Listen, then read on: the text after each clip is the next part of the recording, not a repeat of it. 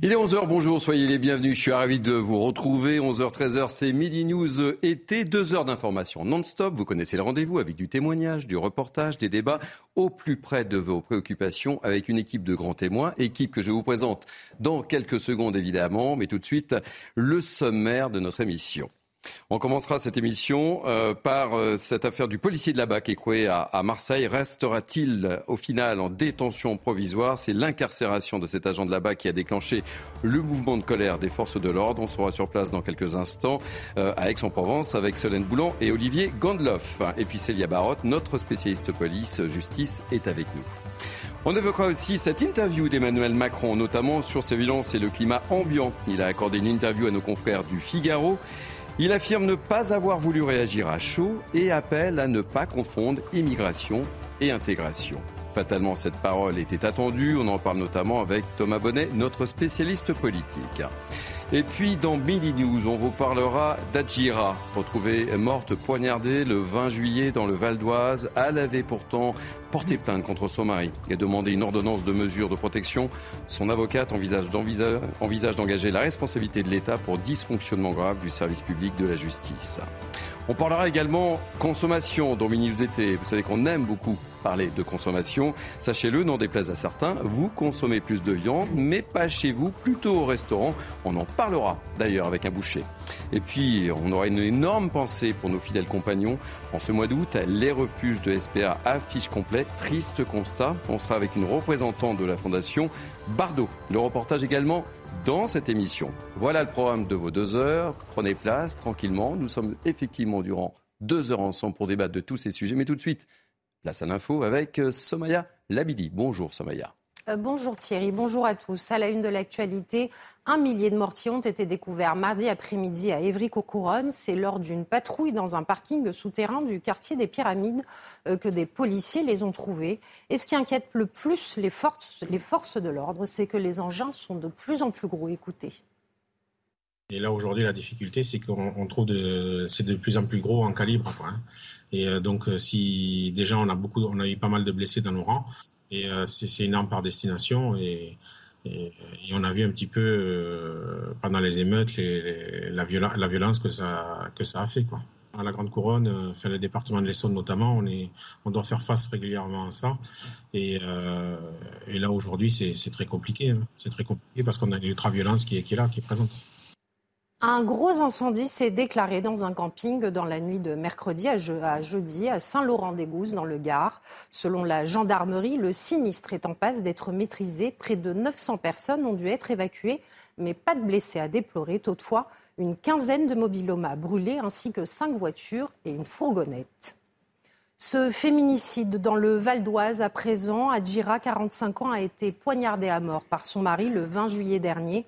Elle avait pourtant porté plainte contre son conjoint et demandé une ordonnance de mesure de protection, une mesure que la justice lui avait euh, refusée. Retour sur les faits avec Maureen Vidal. Le 21 juillet dernier, Adjira, âgée de 45 ans, a été retrouvée morte dans une mare de sang à son domicile dans le Val d'Oise, tuée de plusieurs coups de couteau au niveau du thorax par son conjoint. Au moment des faits, ses enfants âgés de 2 et 4 ans étaient présents dans l'appartement. Elle avait pourtant porté plainte le 7 et le 10 janvier.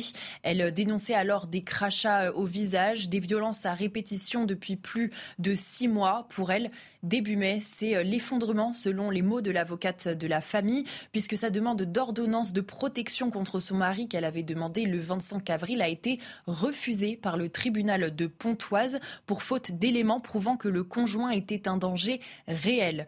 Maître Pauline Rongier, l'avocate de la famille, envisage euh, à présent d'engager la responsabilité de l'État pour dysfonctionnement grave du service public de la justice. Le nombre de féminicides en 2021 a bondi de 20%, contrairement à 2020. 122 femmes ont été tuées sous les coups euh, de leur conjoint ou ex-conjoint selon les chiffres du ministère de l'Intérieur. Et puis les vacanciers privés de baignade dans le Calvados, elle est désormais interdite depuis mardi midi et jusqu'à nouvel ordre sur plusieurs plages du département en cause le débordement d'une station d'épuration à Caen. Les précisions de Tony Pitaro.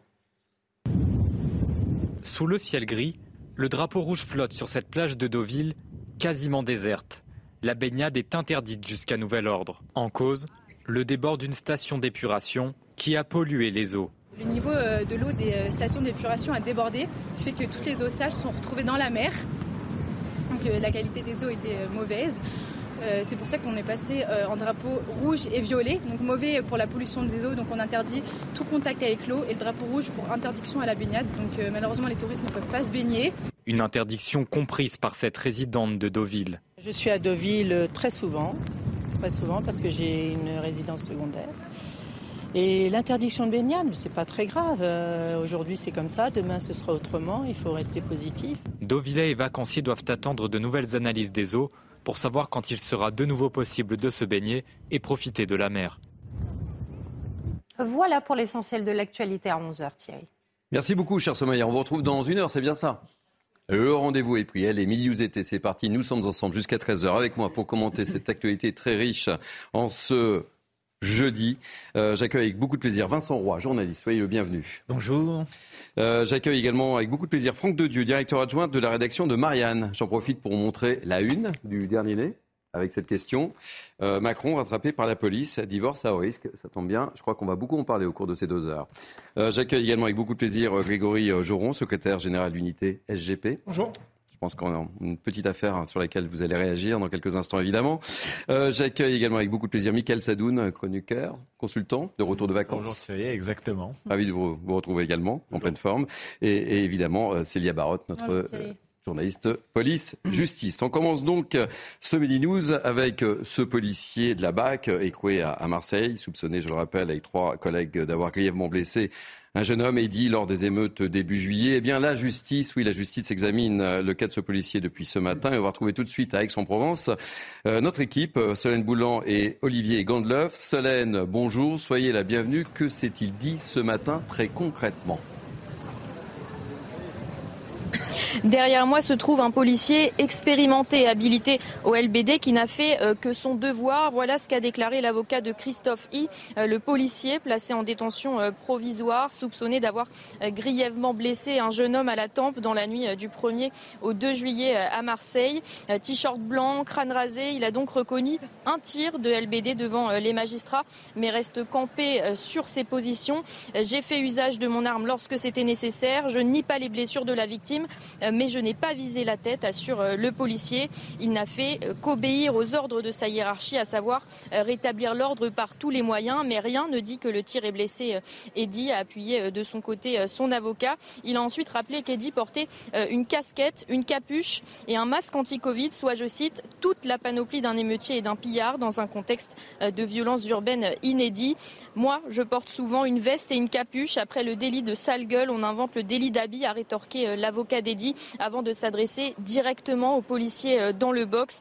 Vous êtes dangereux, monsieur, vous avez menti, vous mentez depuis euh, le début. Le dossier est accablant, il y a des preuves, a continué euh, l'avocat, tout en assurant que le policier avait tiré à 3 mètres du jeune homme et dit qu'il n'était d'ailleurs pas présent à l'audience car trop fatigué selon son avocat. De son côté, le procureur a requis le maintien en détention provisoire du policier. La cour d'appel est en ce moment en train de délibérer. La décision devrait être rendue vers 16 heures. Merci beaucoup pour toutes ces précisions. Solène Boulan, je rappelle que vous êtes accompagné par Olivier Gandloff et on va suivre cette affaire évidemment tout au long de la journée sur CNews. Mais avant de faire réagir nos invités, je vous propose d'écouter euh, l'avocat euh, en trois petites parties. Vous allez voir, c'est euh, des propos assez, assez cash par rapport aux, policiers. Première réaction tout d'abord de l'avocat d'Eddy. Cet homme n'a pas dit la vérité pleine et entière. Il a dit une vérité qui l'arrangeait. Il a avoué on a enfin des aveux qu'il était le tireur au LBD. C'est lui qui a tiré sur Eddy. Donc maintenant, on a enfin quelqu'un qui a tiré, parce que jusqu'à présent, tout le monde niait. Lui, il a enfin dit, c'est fait. Mais il limite quand même son intervention en la justifiant. Il explique que ce soir-là, ils étaient épuisés, qu'ils venaient de, de se battre dans tout Marseille qui le faisait depuis plusieurs jours. Je me tourne vers vous, évidemment, euh, Grégory Joron, secrétaire général de l'unité euh, SGP. Réaction sur le compte-rendu de ce qui s'est passé ce matin et d'abord sur cette première action de l'avocat d'Eddie. Écoutez, c'est l'avocat euh, de, la victime présumée, donc il, est, il va être dans son rôle forcément de défense de son client et, il y aura évidemment peut-être une réaction de l'avocat et du policier, et, tout ça euh, justement fait la justice. C'est du contradictoire. Moi, j'ai pas, j'ai pas, euh, j'ai pas commenté euh, forcément cette prise de parole, encore une fois, d'un avocat dans une situation particulière, avec un dossier extrêmement sensible, dont j'ai pas le commencement d'un début d'éléments d'ailleurs pour mhm. ma part. donc c'est quand même assez périlleux, mais qui, et moi j'aime bien justement rappeler que c'est en effet peut-être ce qui a déclenché cette vague de de réaction au sein de la police nationale, mais juste, euh, je me plais à dire quand même que c'est la goutte d'eau qui fait déborder le vase. Moi, j'aimerais qu'on s'intéresse aussi aux quelques milliers qui l'ont rempli. Et, euh, et c'est pas, c'est pas juste le fait de, de, quoi, pour le coup. Franck de Dieu. Oui, vous avez dit contradictoire, effectivement. Euh, on est face à, je dirais, une opposition classique et même démocratique entre mhm. deux thèses hein, qui vont se déployer. Mais ce, que, ce qu'on peut remarquer, je dirais, c'est qu'il y a de la part des partis, me semble-t-il, un début d'apaisement, enfin de volonté d'apaisement. Vous avez d'une part le ministère public qui tout de même, euh, je dirais, requiert la poursuite de la détention. Donc euh, l'idée selon laquelle la sortie euh, du, directeur de la police était une marché sur les plates-bandes à la fois de, la justice et, pouvait influencer le politique, bah, on s'aperçoit que finalement cette, euh, cette position du ministère public tend tout de même à, relativiser cette crainte, et c'est de bonne guerre. Et puis, euh, deuxièmement, euh, il y a aussi les syndicats de policiers qui ont décidé de ne pas, pour l'instant, peut-être il y aura une étape supplémentaire compte tenu du jugement, mais pour l'instant, ont décidé de ne pas manifester. Donc, on a un ministère public qui campe sur ses positions et d'autre part des syndicats de policiers qui un peu en, rabattent. Je rappelle tout de même qu'on avait il n'y a pas si longtemps que ça des communiqués de presse euh, où on parlait de combat contre les nuisibles, qui était mhm. quand même euh, euh, extrêmement, extrêmement préoccupant comme terme. Vincent Roy. Euh, les syndicats de policiers, pour l'instant, je rebondis sur ce que vous venez de dire, les syndicats de policiers, pour l'instant, ne disent rien, mais la décision n'est pas rendue. Elle le sera peut-être. Tout le monde, hein, tous les policiers euh, ont les yeux euh, rivés sur ce qui va se passer avec son provence Ils ont, à mon avis, les ah, Je sur la gouverne de Grégory Joron. Oui, ils ont les yeux rivés sur la décision qui peut possiblement, mais ce n'est pas certain, être rendue à 16 heures. À partir de là, on verra quelle position ils prennent. Je crois que tout le monde est pour l'heure dans l'attente et qu'il peut, à partir du moment où la décision sera prise, il peut se produire un certain nombre de choses. Voilà, pour l'instant, on n'en sait rien. Un point euh, juridique, Célia Barotte, et puis je vous donne la parole juste après, euh, Michael Saloun. Lors de sa sortie euh, et de, de, garde à vue et de son placement en détention provisoire, oui, le policier qui est incarcéré est sorti avec les applaudissements. Là, c'est vrai qu'il y a eu un, un, choix des syndicats de police de ne pas perturber l'examen de cet appel, de ne pas faire de manifestation. Il y a quand même une banderole qui est affichée devant euh, la Cour d'appel d'Aix-en-Provence avec euh, un slogan soutien euh, total aux forces de l'ordre deux syndicats se trouvaient dans la salle d'audience. Donc il y a quand même un soutien, mais c'est vrai qu'il y a, cette volonté d'un soutien calme, un soutien sans violence, sans manifestation, pour, le bien de, l'enquête et pour le bien de, ce policier qui, attend une décision sur sa remise ou non en liberté, puisque ça a fait presque deux semaines qu'il est placé en détention provisoire, à l'isolement. Une décision qui, euh, justement, euh, avait été contestée par le patron euh, de la police, Frédéric Vaux.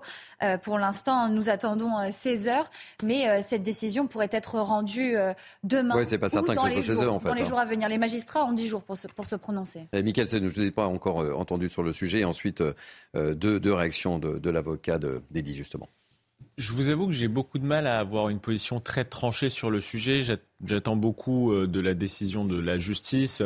Bon, comme chacun, j'ai pu regarder l'article 144 euh, du mhm. Code de procédure pénale qui encadre donc cette détention provisoire en essayant de voir si les conditions étaient respectées pour l'appliquer en l'occurrence. Moi, j'avais l'impression que c'était peut-être un peu disproportionné, mais en même temps, je suis comme tout le monde, j'avance dans le flou, j'ai l'impression que chacun joue sa partition et la joue plutôt bien parce que euh, si, on est un peu humain, on ne peut pas euh, ne pas être déchiré en voyant ce dit euh, défiguré. D'un autre côté, je comprends le soutien massif à la police nationale dans un contexte d'émeute que chacun a vu et dans lequel chacun a pu comprendre la violence à laquelle ils étaient confrontés au quotidien. Je trouve aussi que les responsables, chacun à leur poste, euh, euh, euh, sont, fidèles à leur mission. Je comprends Olivier Véran qui a évidemment appelé la victime. Je comprends le SGPN qui a voulu défendre la police dans ce contexte où il faut défendre la police et où elle pratique dans des conditions de plus en plus difficiles. Donc je vous avoue que j'ai pas de position tranchée et pour le moment je trouve que tout le monde se comporte plutôt bien dans cette hmm. affaire. Voilà. Célia Barotte, alors que Thomas Bonnet, notre spécialiste politique, vient de nous rejoindre et, je salue. Vous nous direz s'il y a déjà quelques réactions ou pas, euh, politiques ou pas. vous allez suivre ça avec une grande attention, on compte sur vous. Euh, Célia Barotte. Une précision, le juge euh, a placé ce policier en détention provisoire pour éviter toute pression sur la victime et tout risque de concertation. Donc euh, ce placement en détention provisoire euh, euh, était sur, sur ces motifs. Donc on attend le, délibéré de, des trois magistrats qui doivent se prononcer aujourd'hui. Allez, on, poursuit sur, ce, sur, cette, sur cette affaire, sur ce dossier, avec deux réactions encore de l'avocat d'Eddie. À aucun moment, ni Eddie ni son camarade n'ont eu un comportement qui permettait de justifier le déchaînement de violence dont ils ont été victimes étant entendu que s'il n'y a pas ce tir de LBD, il n'y a pas d'affaire, parce que c'est par solidarité que les camarades policiers ont roué de coups et dit parce que le premier avait tiré, et ensuite c'est par solidarité que la chef de groupe n'a pas fait de rapport sur ces faits. Tout le monde s'était en concerté euh, avant euh, les interrogatoires pour dire on se souvient de rien. Le problème, c'est qu'il y avait des caméras qui ont révélé des choses toutes autres que celles qui sont affirmées. Alors moi je dis ce que mes clients m'ont dit, c'est qu'il a tiré à 3 mètres, il a tiré dans la tête. Parce qu'il explique dans cette première déclaration que euh, quand on, a, on tire au LBD, on doit tirer dans les jambes ou dans le corps, mais surtout pas dans le haut du corps. Alors là, il tire à 3 mètres et en pleine tête. C'est son métier de tirer au LBD, même si ce n'est pas une arme très précise. À 3 mètres, je pense que vous et moi, on ne rate pas une tête. Donc il ment. Hein. Il raconte des tas d'histoires sur un ton euh, euh, miséreux, en expliquant que lui est un policier au-dessus de tout soupçon, que ça fait 15 ans qu'il est dans ses brigades, qu'il risque sa vie, qu'il était d'ailleurs euh, en arrêt de travail euh, et qu'il aurait pu le prolonger, mais qu'on l'a rappelé à la rescousse parce qu'il le fallait. Alors, Grégory Joron, euh, en tant que policier, vous allez me dire, je ne vais pas commenter ce que dit l'avocat. Mais néanmoins, il est quand même assez cash, l'avocat. Vous allez me dire, oui, c'est l'avocat dédié. Mais néanmoins, le policier que vous êtes, Comment vous réagissez? Ah mais écoutez, il est assez cash, mais c'est pas, ce serait pas le premier avocat, euh, encore une fois, d'une victime euh, euh, qui qui emporterait parce qu'il a des éléments à l'instant T divulgués, voilà, encore une l'oreille de, de, beaucoup. Mais je veux dire, il y a aussi à la fin des fois, moi ce qui m'intéresse, c'est la fin de l'histoire. Mhm. C'est quelle ordonnance de renvoi sera sera prise par le juge d'instruction. C'est une fois que tout sera sera posé, si en effet ce que l'avocat dit est, est avéré, je pense qu'on aura un éclairage assez rapide là-dessus. Si on effet, il y a des vidéos qui démontrent qu'il y a eu un tir à 3 mètres, bon, bah, ça va être quand même compliqué, etc., etc. Mais pour l'instant, ce sont aussi ces dires par rapport à des éléments que j'ai pas. Euh, je sais pas que j'ai pas confiance, mais mhm. euh, j'ai assez euh, malheureusement vu d'affaires traitées comme elles pour moi elles peuvent être traitées là et finalement aboutir sur des choses dont on ne s'attendait pas du tout. Donc je reste très prudent. j'ai encore une fois pas d'éléments et, et, j'aimerais, ça a été rappelé, mais moi je, je, et je et je dis pas que, que Eddie était un émeutier, mhm. mais bizarrement quand même de toutes les affaires qu'on voit euh, passer, euh, tous ceux qui sont malheureusement blessés, parce que ça reste quand même de toute façon des blessures graves pour certains, voire pire, euh, ça reste des échecs, évidemment, même s'il faut rappeler le contexte des meutes, ce qu'a fait monsieur tout à l'heure, et c'est important, parce qu'on oublie de le, dire, le dire hein, c'est 1000 bâtiments brûlés et magasins, c'est 250 commissariats et, policiers, et police, de commissariats de police et de gendarmerie attaqués, c'est 900 blessés parmi les forces de l'ordre, on a juste tendance à oublier ça, et à se dire que finalement ça a duré que 6 jours et que c'était pas si intense. Non, c'était d'une extrême intensité. Les collègues sont allés au feu réellement euh, et ils sont revenus d'ailleurs pour euh, certains, et c'est très peu dit, sur leur repos, sur leur congé d'initiative pour prêter main forte. Et aujourd'hui, on a l'impression qu'au travers de cette affaire-là, et c'est ce que ressentent mes collègues, on fait euh, le procès de la police qui pour autant a tenu euh, de manière extrêmement courageuse euh, six jours d'émeute. Donc c'est dans ce contexte-là que, voilà, que, c'est compliqué pour mes collègues de comprendre exactement ce qui se passe et, et ils le prennent forcément pas très bien. Franck Dieu, Vincent Roy et Mickaël Sadoun sur les, sur les propos tenus par, par cet avocat. Oui, moi je pense qu'il y a le temps là des faits. C'est-à-dire qu'on va, on va y avoir des confrontations avec, on va regarder les images, on va les disséquer et c'est normal. Euh, il y a le temps aussi des chiffres, hein, vous l'avez rappelé. Hein. Quand vous dites euh, c'est le procès de la police, compte tenu des sondages et au vu de ce qu'on peut entendre, on a l'impression que les Français sont quand même très attachés à la police. Défendent oui, les derniers sondages le prouvent. Hein, défendent l'ordre. On l'a largement évoqué sur les plateaux. Euh, largement, et aussi ils sont attachés à ce que euh, ben, la police ne fasse pas de bavure et ne mhm. laisse pas des, des, des, manifestants.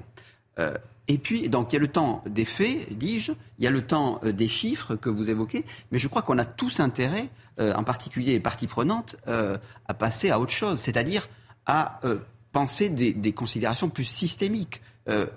La police, il y a un vrai sujet sur la sursollicitation des policiers, il y a un vrai sujet sur les, préventions euh, dans, les banlieues euh, de, ces, euh, de ces jeunes. Enfin, je veux dire, il y a un moment donné où on va pas rester collé et à passer les séquences de violence, les images, les disséquer les unes après les autres et à créer des, des, des, des oppositions entre policiers, justice et puis euh, au-dessus euh, euh, le, politique qui est sommé de garantir l'indépendance de la justice et donc de ne rien dire ou alors quand même d'être plus proche de l'opinion publique et d'enfoncer le clou avec un jeu entre Darmanin et puis classique on va dire entre le ministère, le garde des sceaux et le ministre de l'Intérieur. Je pense qu'il y a un moment donné où il faut appréhender le sujet d'un point de vue systémique, en termes de moyens, en termes de droits euh, et, en termes presque, je dirais, un peu sociologiques. Alors que l'on on, voit euh, la banderole euh, à laquelle vous faisiez référence, cher Célia, Vincent Roy et, et Michael Sadoun. Oui, et puis je reprends un peu ce qu'a dit Michael tout à l'heure. Moi, ce que je trouve important, c'est de s'intéresser à la justification possible euh, de la mise en détention provisoire de ce policier. Euh, est-ce qu'il constitue, euh, à l'heure où nous parlons, ou est-ce qu'il constituait hier, le constituera-t-il demain, un, un, danger pour l'ordre public? On peut très bien juger de manière dépassionnée toute cette affaire sans que ce policier soit, soit en détention provisoire. On a quand même vu euh, beaucoup d'individus euh, taper au marteau sur d'autres individus pendant les émeutes, et on retrouve ces mêmes individus qui, eux, ne sont pas en détention provisoire. La police n'a pas à, prendre davantage de sanctions que les autres. Elle a, en revanche, ça c'est vrai, euh, elle a en revanche à se comporter encore mieux que l'individu lambda. C'est presque sa mission autant qu'il est possible, parce que la tension, les émeutes, le, manque d'effectifs, tout ça joue énormément. Mais pour dépassionner complètement l'affaire, euh, euh, peut-on nous justifier véritablement la mise en détention de ce policier? Je rejoindrai en cela peut-être davantage les propos du directeur de la police nationale. Un dernier mot euh, sur le sujet, Michael. Euh, je vais continuer du coup la, parole de, Vincent Roy, parce que pour se comporter mieux que la moyenne et pour faire un usage plus légitime et plus proportionné de la violence, il faut une formation. Or, les policiers ont eu dans le temps de moins en moins de formation. Heureusement, Gérald Darmanin est revenu sur ça. La formation initiale de gardien de la paix est repassée à 12 mois. Mais pendant longtemps, il y a eu un problème de formation. Et c'est un sujet évoqué par Alain Bauer devant une commission sénatoriale récemment. C'est très important pour qu'un policier euh, euh, euh, sache analyser les conditions dans lesquelles il exerce la force pour savoir aussi comment utiliser son arme. On a parlé de la question des LBD. Est-ce qu'il faut l'interdire ou est-ce qu'il faut simplement apprendre à mieux s'en servir? Pour le reste, je trouve que le ton de l'avocat de la victime, c'est normal, est mm. un peu agressif. Oui, c'est assez violent quand même. Hein. C'est assez violent. Et surtout, il faut se souvenir les conditions dans lesquelles, je veux dire, imaginez-vous, au milieu des émeutes, des voitures qui brûlent, des bâtiments publics qui sont attaqués, des passants qui sont agressés, des milliers euh, de jeunes qui tirent au mortier, qui incendient des voitures, tout ça dans le flou de la nuit et des grenades de désencerclement, je suis désolé de vous dire que personne d'entre nous, à mon avis, n'aurait une, une réaction mm. parfaitement proportionnée ou calme, etc. Donc il faut de la formation et évidemment comprendre les conditions difficiles dans lesquelles les policiers exercent. Et deux mots encore sur le sujet, réaction politique euh, déjà, euh, Thomas Bonnet? Oui, vous avez des élus, notamment de la France insoumise, évidemment, qui s'appuient sur le récit des faits tels qu'il est rapporté dans les colonnes de certains médias. Vous avez par exemple Bastien Lachaud, qui est député de la France insoumise, qui cite donc ce récit et qui dit voilà ce que leurs syndicats et leurs collègues factieux osent défendre. Voilà les violences policières que le macronisme et l'extrême droite osent nier. Et une autre réaction, celle de Manuel Bompard, également de la France insoumise. Le récit des violences subies par le jeune Eddy est glaçant. Il rend d'autant plus inexcusable le soutien apporté par la plus haute hiérarchie policière et par le pouvoir macroniste. Inexcusable, comme on rappelle, c'était le mot qui avait été employé par Emmanuel Macron à la suite de l'affaire Naël. Grégory Jean, petite réaction et ensuite un dernier point avec Célia Barotte. Sans, surprise, mais je trouve que le, enfin, le, raccourci euh, forcément les, euh, euh, les sert. je sais, on ne soutient pas des violences illégitimes, on ne soutient pas des collègues potentiellement justement qui seront peut-être jugés coupables de ce qu'ils ont fait. Et c'est pas un sujet. Je crois que les policiers sont habitués à être contrôlés, sanctionnés euh, et, tout le monde l'accepte. Euh, en règle générale, euh, ce qu'on défend, c'est la condition du policier, justement, dans l'exercice de ses fonctions. Ce qu'on défend, c'est potentiellement de dire qu'à un moment donné, il y a une, un intérêt général peut-être à regarder cette question-là.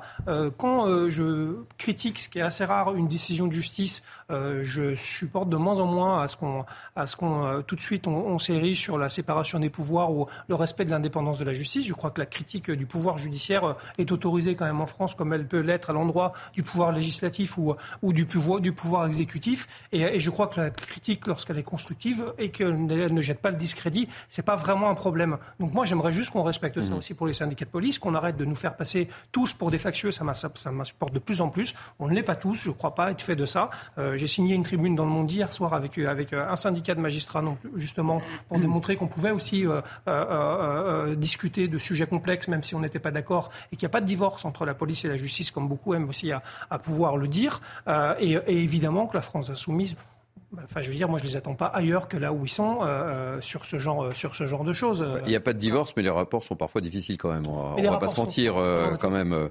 J'entends ce que vous dites, hein, Enfin, moi, j'ai hmm. l'humilité de dire que je représente pas toute la police et tous les policiers, et de dire que quotidiennement, beaucoup de policiers travaillent avec la magistrature et, et le font très bien.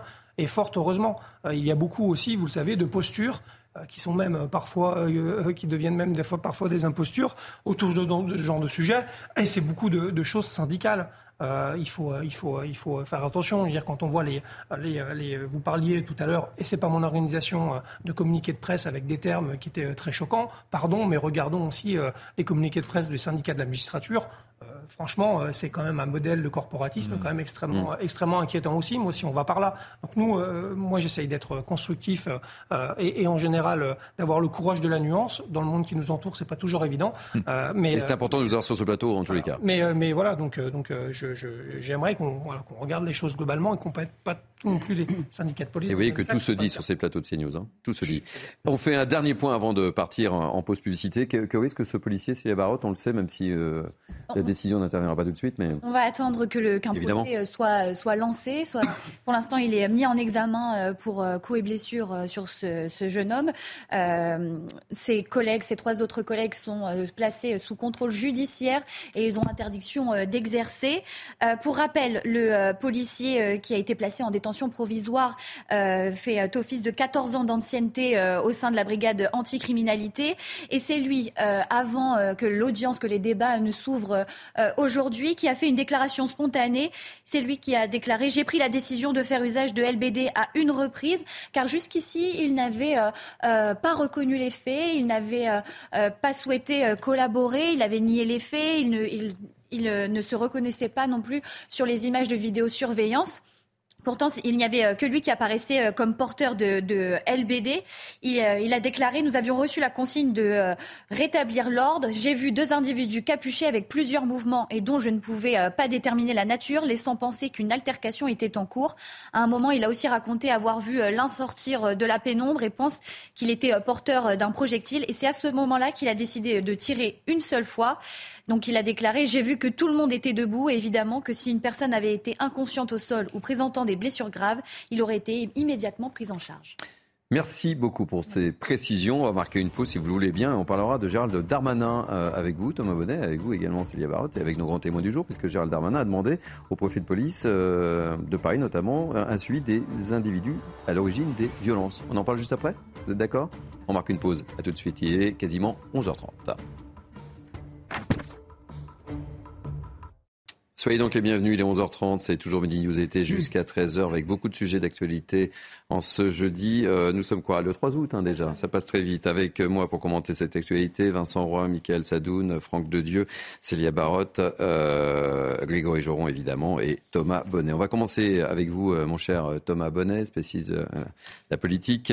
Emmanuel Macron l'avait promis après les, les, récentes émeutes en France, le retour à l'ordre évidemment, et Gérald Darmanin a demandé au préfet de police de Paris notamment un suivi des individus à l'origine des violences.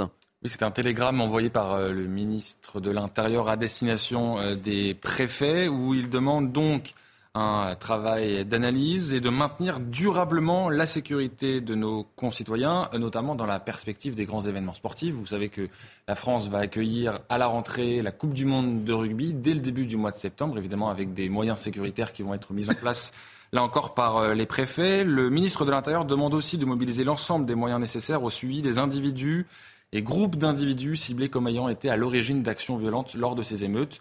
Ce point doit constituer l'une de vos euh, priorités. Et euh, il parle également des services de renseignement. Il demande à ce qu'ils renforcent dès à présent leur dispositif d'anticipation de ce type d'événement. Voilà pour le message délivré par le ministre de l'Intérieur à destination des préfets. Alors, le calendrier, euh, Grégory euh, Geron, euh, s'annonce chargé en termes de, festivités, de grands rendez-vous sportifs. Il va vraiment falloir qu'il y ait un apaisement d'ici là, sans quoi ça va être très, très, très compliqué. oui, oui, bien sûr. On a, la Coupe du Monde de rugby qui engage déjà à pas mal d'endroits et voire même sur l'ensemble du territoire, puisque des collègues qui ne sont pas concernés par les points où, les, matchs vont se dérouler vont quand même pouvoir être appelés en renfort et on a donc déjà euh, euh, des annonces euh, et, des télégrammes pris pour qu'il y ait au moins 80% de présence des forces de l'ordre sur ces grands événements. Donc ça veut dire on met la machine quand même un peu dans le rouge. Hmm en ayant bien en tête que euh, ça fait des quelques années qu'on a de toute façon euh, pas connu euh, justement de, temps calme. Hein. c'est ça la réalité. je parlais des milliers de gouttes qui avaient rempli le vase. c'est malheureusement aussi la charge missionnelle qui, qui, en font partie. donc, donc oui, ça va, être, ça va être de toute façon compliqué et ça va être de toute façon compliqué si en effet d'ici là on ne retrouve pas un, fonctionnement normal de la part, de la part des services. Thomas Bonnet. Notons juste que c'est dans ce timing-là qu'une partie des, enfin, que certains partis politiques et certaines associations ont appelé à une manifestation. Ce sera le 23 septembre. Et le 23 septembre, on en a parlé sur ce plateau. Dans ce contexte, ah dans un contexte où les forces de police seront déjà engagées euh, de manière assez massive sur le territoire. Et peut-être que cette manifestation sera justement du coup interdite par la préfecture. On verra. On verra. Euh, Vincent. Non, c'est ce que j'allais dire. On peut, on peut à bon droit euh, se demander si certains euh, partis politiques, enfin évidemment je suis très ironique, ne veulent pas tout simplement remettre de l'huile sur le feu. Dernier mot sur le sujet, Michael Sadoun. Et ensuite, on, reparle des, émeutes, puisqu'on a décidé de faire, de faire le bilan sur l'antenne de, de, CNews tout au long de cette semaine, un mois après les émeutes. Mais un eh dernier ben, sujet souvent dans l'histoire, en fait, les JO ont été le révélateur de l'état de santé d'un pays. Vous voyez les JO de Tokyo en 1964. Bah, c'est quand même un sacré coup de projecteur pour un pays qui organise les, les, Jeux Olympiques. Hein. On se passerait effectivement qu'il y ait euh, quelques incidents, et je fais référence à quelques événements sportifs ou footballistiques qui ont un peu entaché l'image de la France, notamment du côté de l'Angleterre. Exactement. Et euh, bon, pas, pas, pas que de l'Angleterre. Mais pas que. Mais euh, voilà, en général, c'est plutôt pour le meilleur. Euh, je veux dire, le Japon a montré sa croissance économique fabuleuse en 64 au JO de Tokyo. Euh, les JO de Séoul en 88 ont été le, moment de montrer l'explosion des, dragons, asiatiques.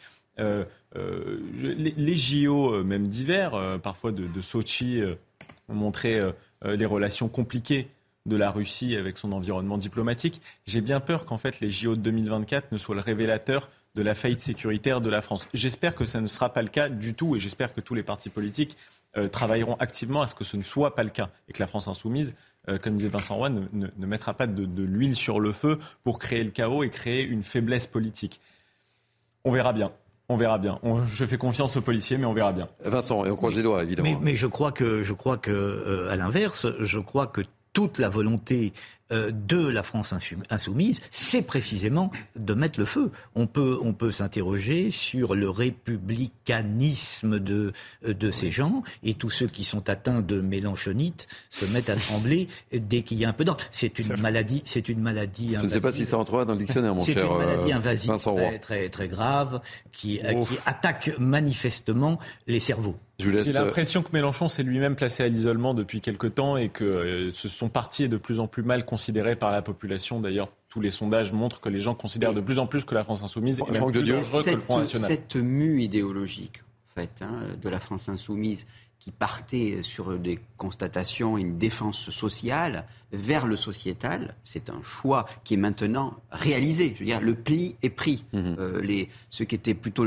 les tenants d'une aile euh, plus euh, traditionnellement républicaine et sociale ont été écartés. Bon, à partir de là, on peut se poser la question de savoir quel est, je rebondis sur ce que vous disiez, quel est le capital électoral, quel est ce choix euh, qu'est-ce que cela signifie? Il y a un problème où, si vous voulez, vous avez des postures de gauche euh, qui euh, doivent être, je dirais, orientées vers des classes moyennes ou des classes populaires. Hmm. Le début de Mélenchon est, est, très interclassiste. Hein. on, on l'a vu en 2017, ça a été son pari réussi. Et là, il est en train peut-être, je dirais, de se couper de ces classes populaires qui peuvent accepter sur euh, le, débat sur les retraites euh, les postures de, de, LFI, mais qui, en revanche, sur le plan sociétal, ne s'y retrouvent pas du tout. Et il y a un moment donné où l'électeur, qui est tout de même cohérent, euh, fera le, le, poids et se dira, mais attendez, si mmh. je, je, compare ce qui relève du social et ce qui relève du sociétal, maintenant, il y a une forme de gauchisme culturel qu'il a emporté sur, euh, je dirais, le, la gauche euh, euh, à la Jaurès, eh bien, je ne m'oriente plus vers ce parti. Il y, a, quand même, moi, je, je, suis très étonné que cette mue sociologique, idéologique, pardon, ait, ait, pu se faire aussi facilement, parce que il en va de la, survie électorale de ce parti. Et on verra les, prochaines élections euh, européennes. Hein. Oui. Même si euh, il est Je pense que ça, ça, risque d'être une tarte quand même. Parce ça risque d'être euh, un peu compliqué vu les prises d'opposition. bien sûr, il y a, il y a un parti, hein. il y a un parti qui fait du social sans tomber dans les délires sociétaux de Jean-Luc Mélenchon. Ça s'appelle le Rassemblement national. oui, il y a le Parti communiste français aussi. Donc je, je, ah, ou le Parti communiste français, mais le problème c'est qu'ils sont pris un peu dans, pour le moment dans une alliance ils iront, ils iront seuls au, Messieurs, on, on, avance évidemment un dernier mot, Vincent Roy, sur le, oui, rapidement. Tout ça d'une formule très ancienne, mais, mais, mais très, très, très vivante de Pasolini. Le fascisme reviendra, il s'appellera antifascisme. Bravo. Allez, euh, toute cette semaine, euh, toute cette semaine, on, a décidé de revenir sur euh, les émeutes. C'était il y a un mois. voitures brûlées, commerce vandalisé. on a vu ces images. Ces images d'émeutes ont fait le tour du monde, hélas. Et, et, tout a commencé à Nanterre, en banlieue parisienne, après la mort du jeune Naël. Quelle est la situation un mois après nous y sommes retournés. C'est un reportage signé Sacha Robin et Sarah Fanzai. On en parle ensemble ensuite. C'était le 28 juin dernier. Aujourd'hui, un mois après les émeutes, de nombreux commerces sont toujours fermés à Nanterre, qui, comme de nombreuses communes en France, tentent de réparer les dégâts. Début juillet, Emmanuel Macron avait annoncé un projet de loi d'urgence pour accélérer la reconstruction des bâtiments et du mobilier urbain, un processus long qui a ses conséquences. Le problème, c'est qu'on a des, euh, des, commerçants qui, qui se sentent isolés. Il y en a qui jettent l'éponge, qui sont à bout de souffle, parce que le problème, c'est que à chaque crise, les commerçants font le dos rond et ils redémarrent. Sauf que là, on les accumule, les crises. Sur place, les riverains se désolent de la situation. Si, si, ça, fait mal au cœur pour, euh, bah, pour tous les habitants d'ici. Bah, ça doit prendre le temps que ça doit prendre, j'imagine, oui. J'espère juste que pour les gens, ils ont été relogés. À Nanterre, comme partout en France, plus de 200 commerces ont été entièrement pillés, 300 agences bancaires détruites, 250 bureaux de tabac touchés. Le patron du MEDEF a estimé à plus d'un milliard d'euros les dégâts pour les entreprises. Voilà, c'est important de, revenir sur, euh, sur ces lieux un mois après. Euh, personne n'a oublié euh, Michael Sadona. Bah oui, et surtout, euh, il y a des gens qui sont toujours euh, dans le désarroi. Moi, je, connais notamment quelqu'un qui a une agence de voyage dans un centre commercial à Sevran, euh, qui a été massacré. voilà, ils ont eu deux ans d'inactivité pendant le Covid parce que les gens naturellement ne partaient pas en voyage. ils ont réouvert péniblement. Les émeutes sont arrivées et puis ils ont tout saccagé. Alors naturellement, il n'y avait pas beaucoup de matériel précieux dans une agence de voyage, mais tout était en désordre, les papiers déchiquetés, les ordinateurs volés. Donc euh, c'est évidemment des mois et des mois de procédure pour ceux qui en ont pâti. Et voilà, il faut que l'État soit derrière eux, même si ça coûte cher. Que voulez-vous faire À un moment, on ne peut pas laisser ces gens seuls face à la violence et à la démunition. Euh, Greg on a assisté, la France a assisté à des scènes incroyables à laquelle on n'avait pas assisté depuis fort longtemps. Hein. Mais vous avez été confronté à des scènes aussi d'une violence. Oui, j'ai envie de dire même, on n'a jamais été confronté à ça. Mmh. moi, j'ai j'ai vécu les émeutes de 2005 sur le terrain. Euh, c'est une des scènes de rare violence. J'étais, CRS à l'époque, donc plutôt vécu d'assez près. Euh, c'est pas, c'est pas du tout la même, la même intensité, euh, les mêmes euh, modes opératoires, le même but non plus. clairement, parce que là, on va se le dire tranquillement un mois après. Peut-être que la première émeute le soir de Nanterre était sous l'effet de la colère euh, par rapport à, la mort de Naël, ou en tout cas euh, l'action de police qui a, entraîné la mort de Naël, peut-être. Euh, par contre, moi je, moi je pense que toutes celles qu'on suivit derrière n'avaient rien à voir avec ça. D'ailleurs, quand on va piller des bureaux de tabac pour, pour aller chercher les jeux à gratter ou, ou, ou, ou, des fringues dans des magasins de luxe, mhm. je ne crois pas qu'on revendique quoi que ce soit, ou en tout cas qu'on ait exprimé un sentiment de souffrance et de colère par rapport à, euh, à la mort de, quelqu'un. Je crois que ce n'est pas, pas du tout ça. Donc il faut aussi se le dire une bonne fois pour toutes. Je crois qu'on a eu affaire, euh, en effet, à, quelque chose d'assez exceptionnel avec une, intensité très forte. Il y a tous les commerces qui sont faits, euh, qui sont faits évidemment détruire, mais il y a aussi, de manière assez simple, 6000 véhicules qui ont brûlé et 6 000 véhicules qui ont brûlé, souvent dans des quartiers populaires où les gens, euh, mhm. finalement... Ont besoin de véhicules pour aller travailler tous les matins. Euh. Voilà, et, euh, et c'est dramatique. Et on ne parle pas, effectivement, des bibliothèques, des écoles. oui, oui, bibliothèques, policiers blessés. Et des policiers. 900 policiers blessés, et, et, honnêtement, oui, 6 nuits, enfin 4 particulièrement, particulièrement et inquiétantes, clairement. Franck, hein, Franck de Dieu. Oui, non, vous avez raison d'analyser de distinguer Nanterre et post-Nanterre. Mm. Je crois qu'effectivement, Nanterre, euh, ça relevait de, la réaction qu'on peut mm. dire légitime ou non, on peut en discuter. Et puis il y a le post-Nanterre qui est là, où on est vraiment dans le domaine de la pure délinquance mm. et même peut-être davantage d'une sorte de défi insurrectionnel de défi insurrectionnel qui, qui, est presque qui peut passer par une, un caractère un peu ludique au travers des réseaux sociaux, mais il y a véritablement euh, le, désir de, de, se confronter euh, à la police, d'en découdre à l'institution et de renverser quelque chose, un ordre établi. Alors c'est peut-être pas de manière, je dirais, euh, idéologiquement euh, très charpentée, mais on est véritablement dans autre chose. Il faut pouvoir admettre que le le post-Nanterre relève à la fois de la délinquance et du défi insurrectionnel. Hmm. Allez, euh, c'est justement l'une des conséquences de ces violences urbaines. Euh, ça va peut-être vous paraître anecdotique, mais ça ne l'est pas. Euh, c'est la pénurie des poubelles. La pénurie des poubelles. L'agglomération de Grand Paris Sud peine à livrer de nouveaux conteneurs et les anciens ont été pris pour cible par les émeutiers. Et pour l'instant, et, évidemment, elle compte sur la solidarité entre les communes. Regardez ce, ce reportage de Raphaël Lazreg. Donc voilà, ça fait depuis plusieurs semaines qu'on n'a plus de bac à poubelle. On est obligé de jeter nos poubelles dans la rue, sur le trottoir, là où les gens marchent. Comme vous pouvez constater, ben, en plus ça coule, ça fait vachement crado et tout, donc euh, ben, on a marre quoi. Cette résidente du sud de Paris n'est pas la seule à être dans cette situation. Un mois après les émeutes et les feux de poubelle, certaines communes peinent à récupérer de nouveaux bacs. Une situation compliquée, surtout dans les quartiers touchés par les incendies. Il en manquait partout. Il en manquait vachement, il en manquait euh, dans tous les quartiers, il y en a qui ont brûlé, ça a mis du temps à se remettre en place, surtout dans les quartiers en vrai. Mais dans certaines petites rues euh, plus pavillonnaires, on va dire, il y avait beaucoup moins de poubelles cramées, donc beaucoup plus propres. 1000 bacs à poubelles ont été incendiés dans l'agglomération du Grand Sud Paris. Actuellement, 800 bacs ont été remplacés, mais les industriels sont submergés par les commandes. Une opération de remplacement qui a un coût.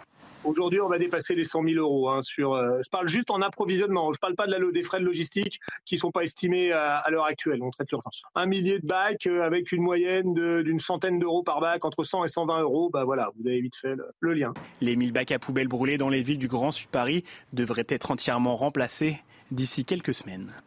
Voilà, on termine ainsi ce, focus un mois après. Il y aura d'autres focus euh, jusqu'à la fin de la semaine. Je ne vais pas vous demander de faire une analyse sociologique euh, de ces euh, poubelles, mais en tous les cas, ça, ça, perturbe la vie d'un grand nombre d'habitants de, la région parisienne. Allez, on va parler maintenant politique avec cette réaction d'Emmanuel Macron sur cette période de, violence. Hein.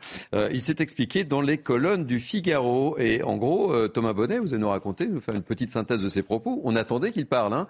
Donc, en gros, il dit ne pas avoir voulu réagir à chaud. Kézako. Ça veut dire quoi très concrètement Il a voulu prendre le temps de ne pas réagir sous le coup de l'émotion. Il l'a fait euh, à dessein. C'est pour ça qu'il il donne son analyse euh, un mois après euh, les émeutes. Analyse. Ah, il a pris du temps là. Hein. Il a pris du temps et il a pris de la distance aussi, pas hmm. seulement au sens propre, parce qu'il y a plein de thèmes. Hein, en Nouvelle-Calédonie qu'il a accordé cette interview, mais il prend de la distance sur sur les événements pour donc donner son analyse. Vous allez sans doute débattre ici de ses propos sur l'immigration. Il ne fait donc pas de lien entre ces émeutes et l'immigration actuelle. Il parle plutôt de l'intégration, il parle aussi de la responsabilité euh, des familles, avec euh, le fameux en même temps responsabiliser, mais aussi euh, accompagner. En fait, il n'y a pas réellement de proposition de la part du chef de l'État qui donc fait plutôt une analyse sociologique, peut-être même certains diront anthropologique de, de, ces émeutes, en rappelant aussi que 90% des personnes qui ont été interpellées sont français. Il parle aussi du fameux débat sur les prénoms qui avait été mis sur la place publique par le ministre de l'Intérieur lorsqu'il avait parlé des Kevin et des Matteo. C'est un débat qui n'intéresse pas le chef de l'État, c'est ce qu'on apprend dans cette interview. Pas réellement donc de proposition du chef de l'État qui finit quand même sur le projet de loi immigration qui aura lieu, vous le savez, à la rentrée. On ne semble pas se diriger vers un accord avec les mmh. Républicains et donc euh, l'utilisation, l'usage d'un 49.3 est plus que jamais d'actualité. Alors là, on a quasiment 7 euh, minutes pour, euh, pour débattre entre nous. Euh, il y a beaucoup de choses à dire hein, sur cette intervention d'Emmanuel Macron, Franck de Dieu. Oui, alors il a aussi dit, si on se place sur l'aspect plus politique, il a dit je vais préparer un gros coup à la rentrée. Alors, on n'en sait pas plus. Un hein. événement politique d'ampleur. Un événement politique d'ampleur, ça c'est du teasing. Hein. Exactement, et donc moi je trouve qu'il y a déjà une contradiction un peu entre cette interview où il se met en surplomb, il prend du temps, il parle d'unité nationale, il parle de faire nation, et puis euh, quelque part, il fait un teasing à, la manière euh, du, des marketeurs ou euh, du, un peu managérial. Mm. C'est un peu plus d'emprunt à, l'univers de, l'entreprise et du marketing. Et donc, quelque part, il y a une contradiction. Mais si on passe en revue rapidement, qu'est-ce qu'il peut faire? Quel est, quel est ce, ce, coût. Euh, et sa marge de manœuvre. Euh, et sa marge de manœuvre. Ben, on s'aperçoit que c'est extrêmement réduit. D'abord parce que s'il décide de faire un grand débat transpartisan, ben, ça existe déjà, il y a le mmh. CNR. Rapprochement institutionnel avec une, des, une majorité, une coalition de projets. Bon, c'est mal parti si on écoute Thomas Bonnet. C'est mal parti. Avec les LR, avec, les LR ils diront probablement non. Euh, le 49-3, oui, mais je vous rappelle que vous avez par session parlementaire hors budget un seul 49.3 Va-t-il l'utiliser euh, pour euh, sa, cartouche, sa seule cartouche euh, pour, utiliser la Constitution Voilà. Pour et puis la Constitution, ça supposerait aussi quelque part la dissolution. Ça pourrait être un grand coup, ça. Mmh. Bon.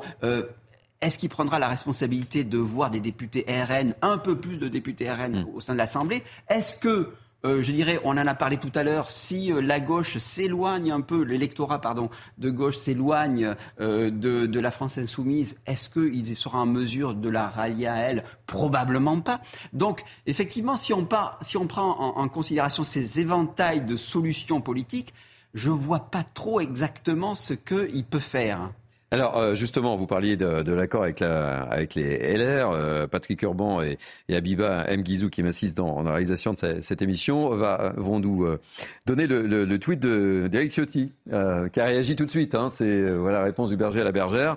nous avons toujours été un pays d'immigration et nous continuons de l'être. Par ces mots, le président de la République enterre toute volonté de mettre un terme à l'immigration de masse. C'est mal parti, quoi, hein, évidemment. Très loin, évidemment, dans les propos d'Emmanuel Macron, on est très loin des propos tenus par euh, l'état-major des Républicains euh, après les émeutes. Il y avait une conférence de presse, un certain nombre de propositions avaient été mises sur la table par Éric Ciotti notamment. Bon, bah, on, est, on est très loin avec euh, les propos d'Emmanuel Macron. Donc on imagine mal aujourd'hui, alors après ça peut changer, mais on, imagine mal aujourd'hui un accord électoral, mmh. ou en tout cas sur le texte d'immigration. Éric Ciotti a réagi assez rapidement. Hein. Oui. Il y a eu d'autres réactions depuis le, depuis le début de cette émission euh, Non, bah Eric Ciotti surtout. voilà, Eric Ciotti. Voilà, hein. mis les choses au point très vite. Vincent et Michael Saloun. Non, mais écoutez, moi j'ai lu cette, cette, cet entretien, enfin cette interview. avec une grande attention. De près, avec une grande attention. Emmanuel Macron était jupitérien il y a encore peu, le voilà devenu platonicien. C'est-à-dire il faut que, ah, je me méfie de tout avec vous, hein. nous, fassions nation. Euh, grande idée pour un président de la République, mm. c'est tout à fait original. Moi, on m'a vendu ce garçon comme étant particulièrement brillant. Excusez-moi, mais alors là, vraiment, euh, je vais de déception en déception. Il n'y a pas grand-chose dans cette interview.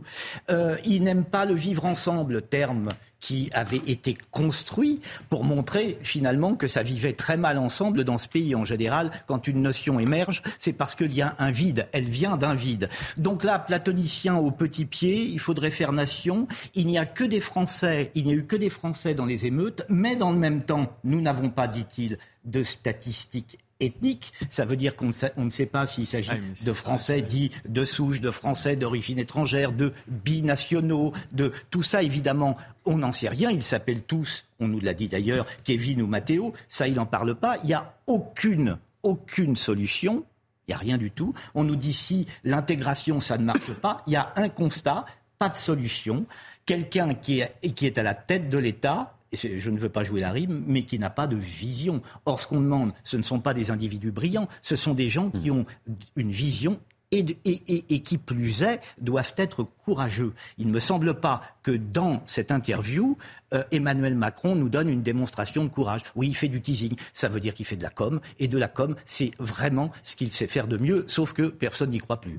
Et, dans, du côté des, réactions des, LR, Brice, Brice Hortefeux euh, estime qu'Emmanuel Macron est dans le déni, le refus d'admettre la réalité du défi migratoire. Le chef de l'État écarte la révision constitutionnelle et le président, le président du RN, Jordan Bardella, a dénoncé de son côté un projet de submersion migratoire ouvertement assumé par l'exécutif.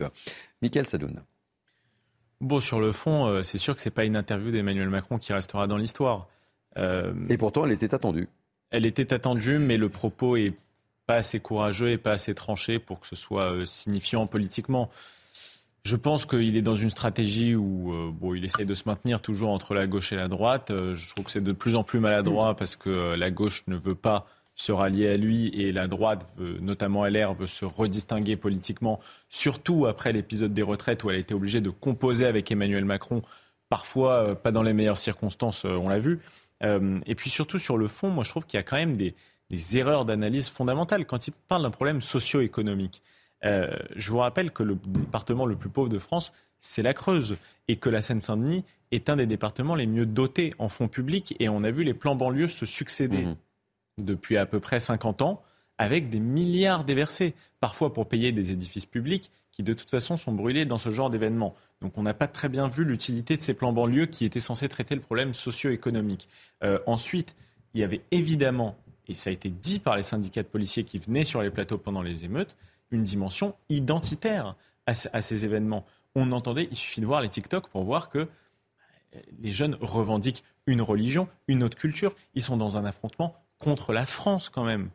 C'est un ennemi pour eux. Donc il ne s'agit pas de dire que ces gens n'ont pas les papiers français. Ça n'est pas une question intéressante. La question, c'est de savoir comment une première génération est arrivée pour des raisons économiques, parce qu'on les a fait venir, et souvent dans de bonnes conditions, parce qu'ils se tenaient bien, et comment deux, trois générations après, on se retrouve avec des nouvelles générations qui détestent la France et qui ont envie de la mettre à genoux, avec parfois un mélange hybride entre culture occidentale, parce que c'est quand même des jeunes qui ont grandi ici, culture occidentale, Netflix, etc., et puis en même temps une autre civilisation qu'ils ne connaissent paradoxalement, qui connaissent paradoxalement moins que leurs parents, mais qu'ils ont envie d'importer ici parce qu'ils ont le sentiment qu'elle est porteuse de, certaines valeurs qu'ils ne trouvent plus ici. Voilà.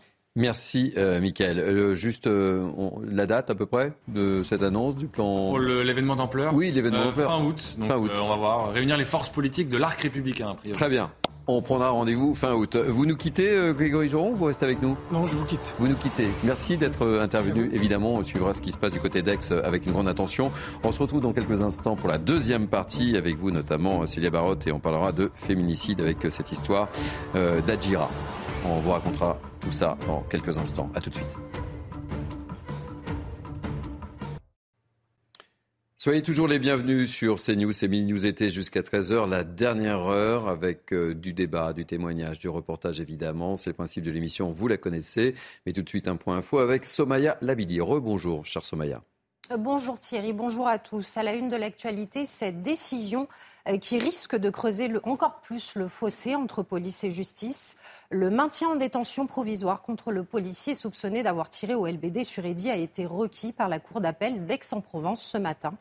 Euh, Solène Boulan, bonjour. Vous avez pu suivre cette audience. Que s'est-il dit précisément?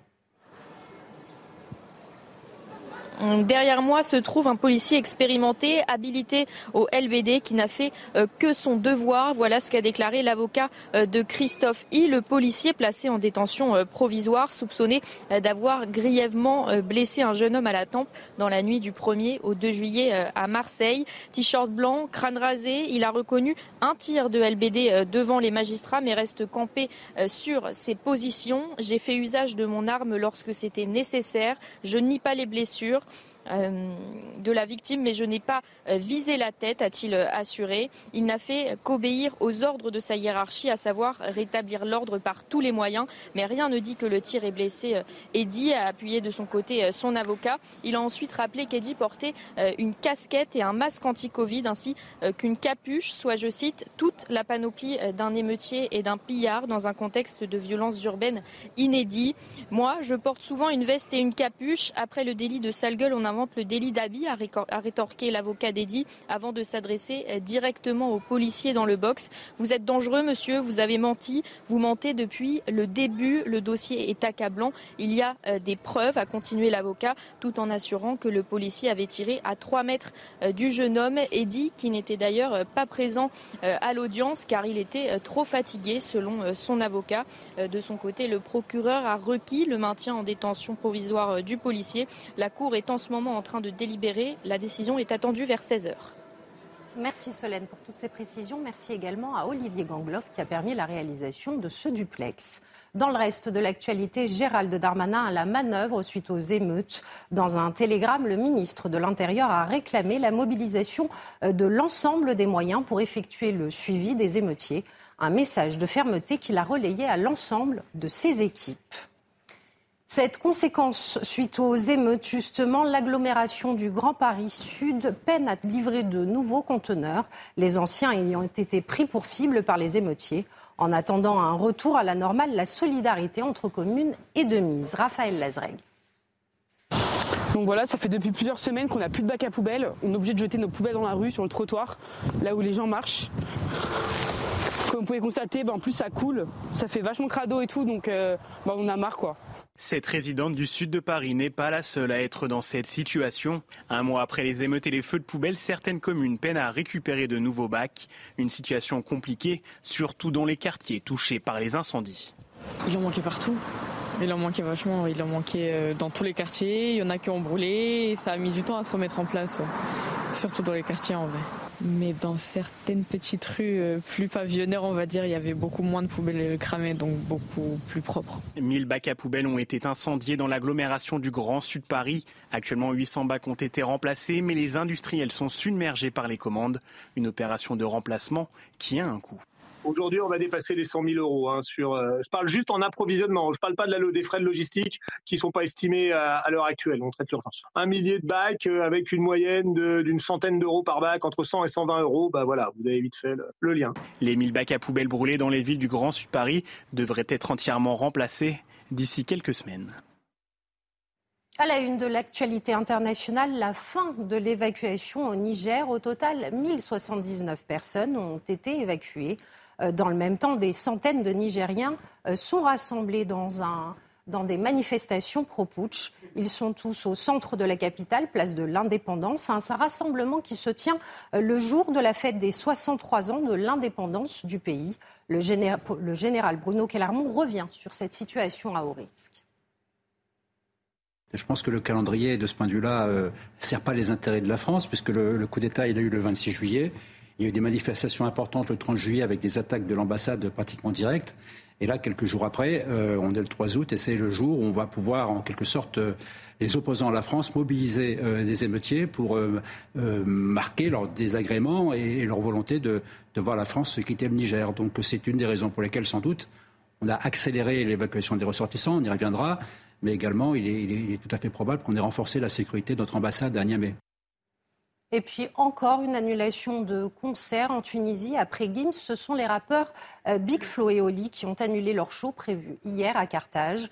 Une décision prise pour protester contre la situation des migrants africains euh, laissés à l'abandon entre la frontière tunisienne et libyenne. Voilà pour l'essentiel de l'actualité euh, à cette heure-ci, Thierry.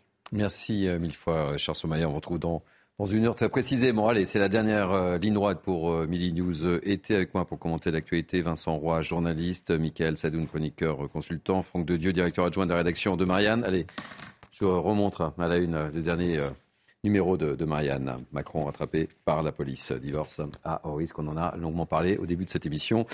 Célia Barotte, évidemment, qui est avec nous, spécialiste police, justice de CNews. On parlait des priorités euh, du gouvernement euh, tout à l'heure. L'autre priorité du gouvernement, c'est la lutte contre les violences faites aux femmes face à l'augmentation des féminicides. Un chiffre, plus 20% des cas en France en 2022 par rapport à en 2021 pardon, par rapport à l'année précédente selon le ministère de l'Intérieur. Et euh, aujourd'hui, on va vous raconter l'histoire de Adjira, cette femme tuée chez elle à Franconville dans le Val d'Oise. Elle avait vu sa demande de protection rejetée. Euh, Vidal va nous expliquer tout ça et on sera avec Auto-Claire de Sertine, cofondatrice de l'Union nationale des familles de féminicides. Et on ouvrira le débat avec elle. Mais tout d'abord, rappel des faits de cette tragique histoire. Maureen Vidal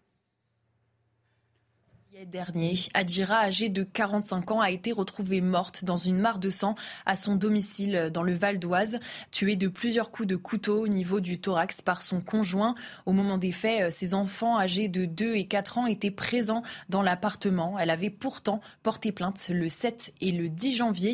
Elle dénonçait alors des crachats au visage, des violences à répétition depuis plus de six mois. Pour elle, début mai, c'est l'effondrement selon les mots de l'avocate de la famille puisque sa demande d'ordonnance de protection contre son mari qu'elle avait demandé le 25 avril a été refusée par le tribunal de Pontoise pour faute d'éléments prouvant que le conjoint était un danger réel. Maître Pauline Rongier, l'avocate de la famille, envisage euh, à présent d'engager la responsabilité de l'État pour dysfonctionnement grave du service public de la justice. Le nombre de féminicides en 2021 a bondi de 20% contrairement à 2020. 122 femmes ont été tuées sous les coups euh, de leur conjoint ou ex-conjoint selon les chiffres du ministère de l'Intérieur. On ouvre le débat avec euh, Haute-Claire de Sertine, cofondatrice de l'Union nationale des familles de féminicides. Bonjour Haute-Claire de Sertine, soyez la bienvenue pour ouvrir ce, débat.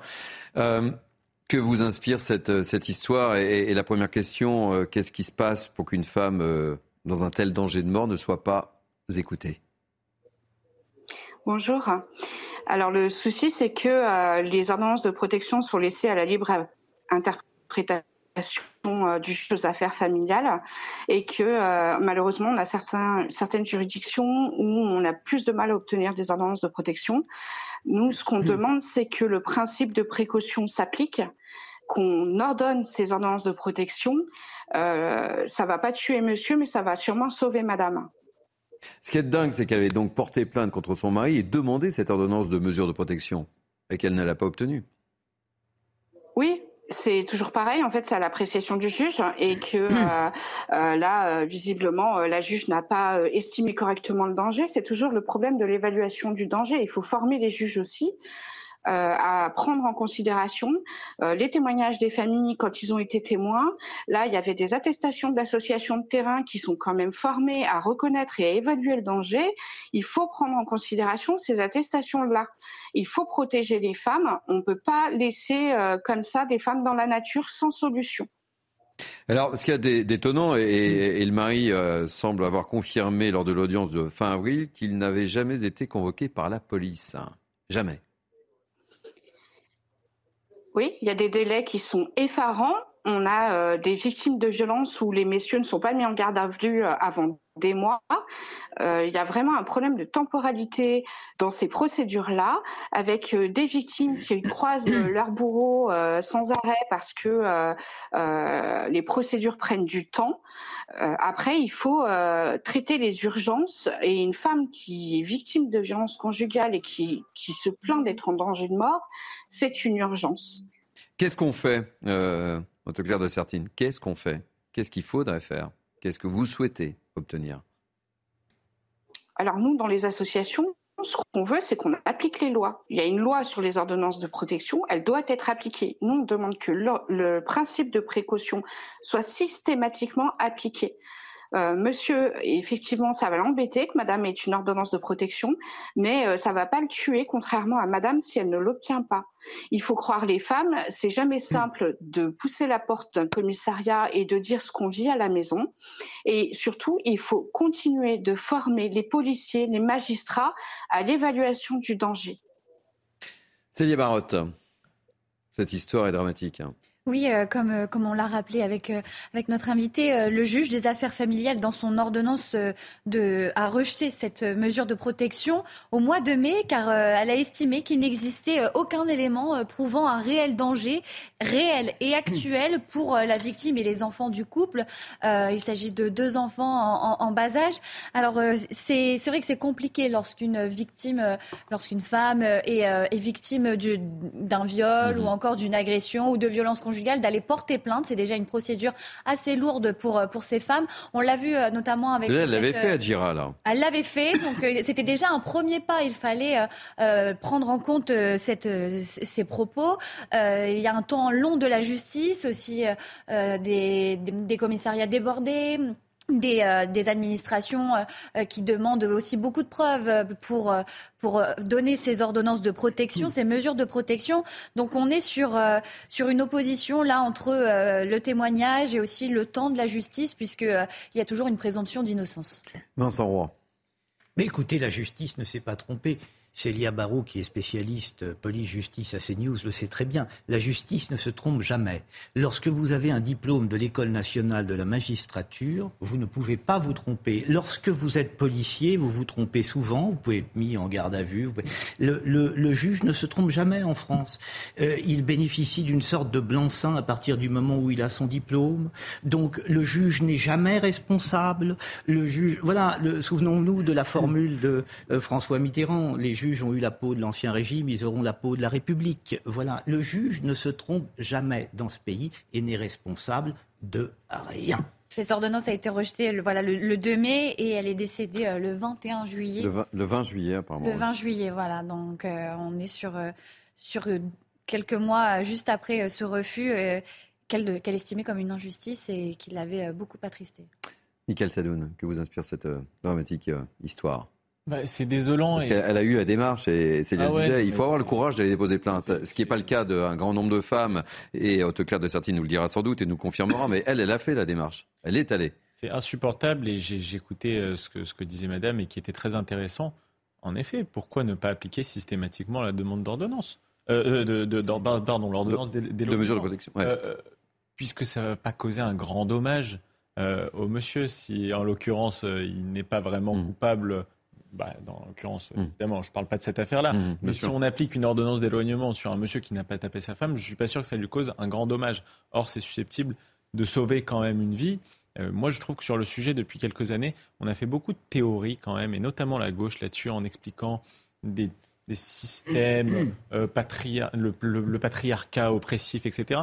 Et que on a tellement fait de théories qu'on s'est peu appliqué à mettre en œuvre des moyens concrets pour protéger les femmes. Voilà, donc je, trouve que ce serait utile d'écouter des dames comme euh, celle qui vient de parler et qui, a l'air de connaître très bien son sujet. Voilà. Franck de Dieu, un, mot sur le sujet?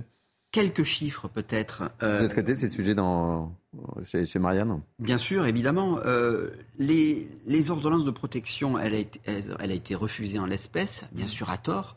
Euh, les quelques chiffres, les quelques idées, euh, études qui sont sorties sur le sujet montrent qu'en gros, en France, c'est la moitié euh, des ordonnances, des demandes d'ordonnances de protection qui sont refusées. C'est beaucoup trop. Donc euh, moi, je ne suis pas un expert euh, dans, les, dans les méandres de, Mhm. des, de- de- de- de- de- des entrailles judiciaires, mais enfin, il y a 2000 ordonnances prononcées.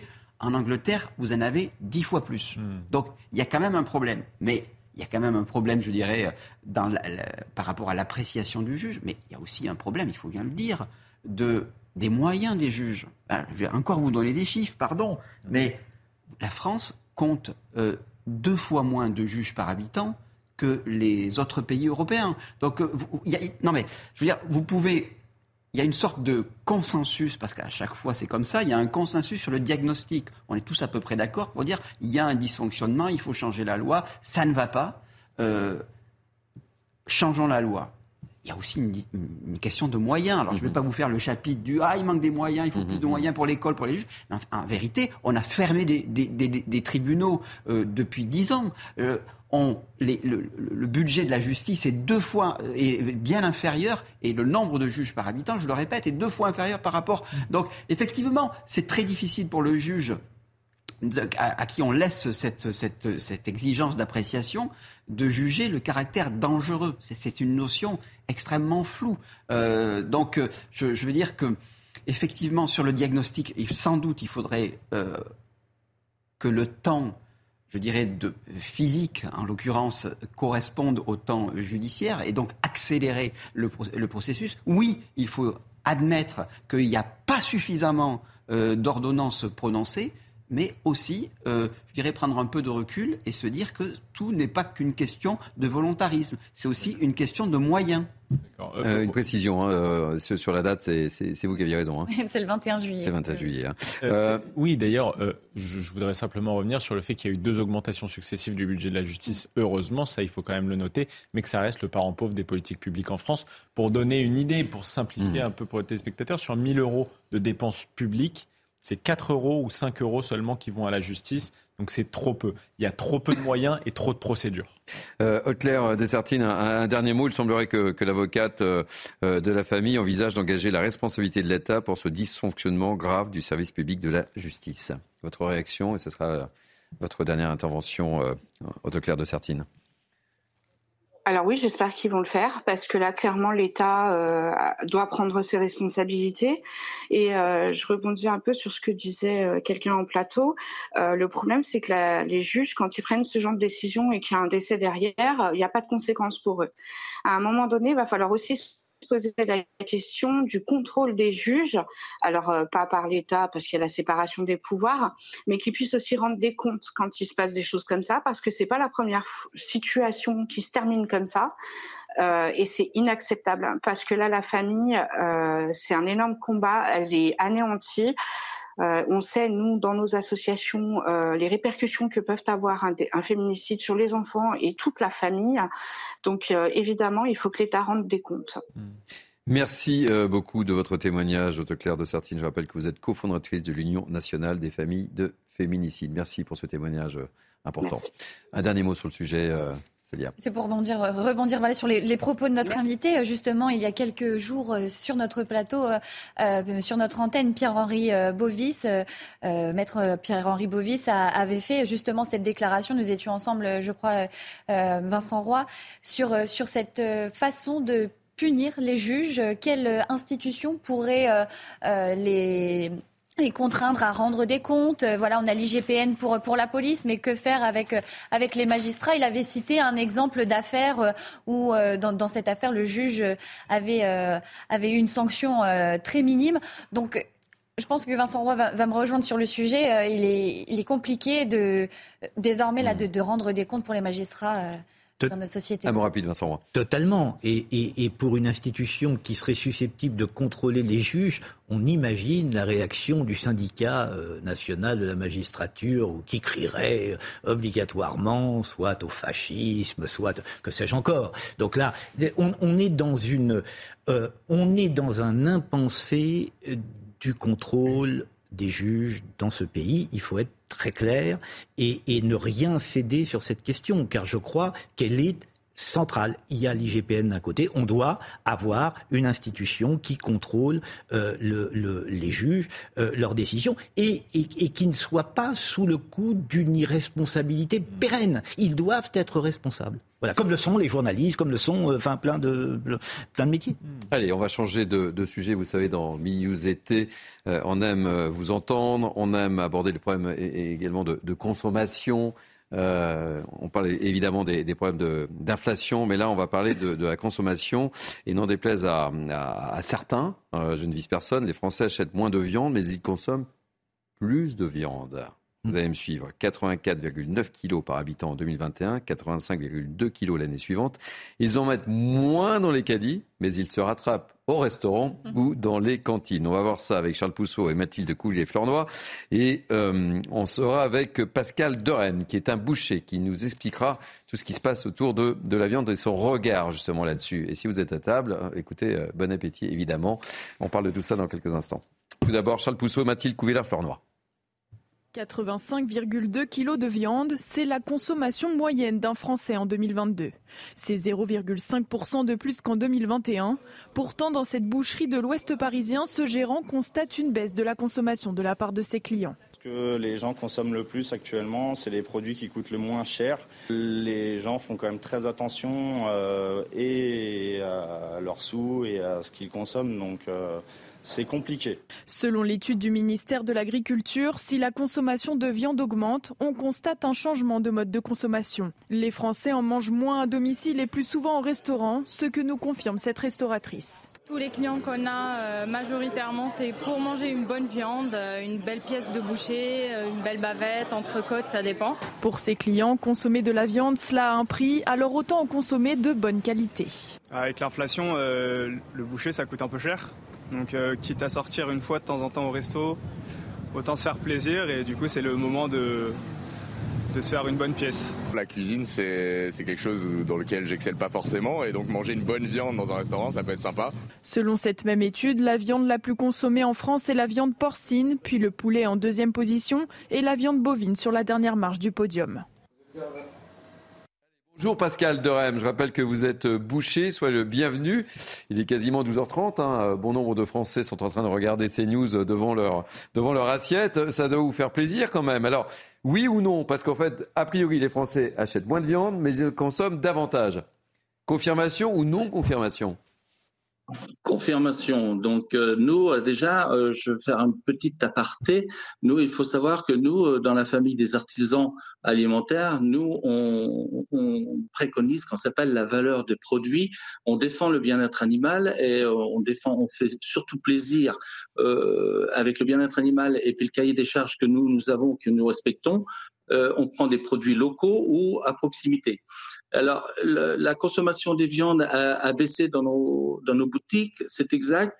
Ils se sont plus euh, rabattus sur tout ce qui est produit fini, qui est produit, qu'on s'appelle de volaille, et produit de porc. Euh, ça en priorité. C'est vrai, comme j'ai entendu dans votre interview, euh, les gens, le consommateur veut se faire de temps en temps une belle pièce de viande.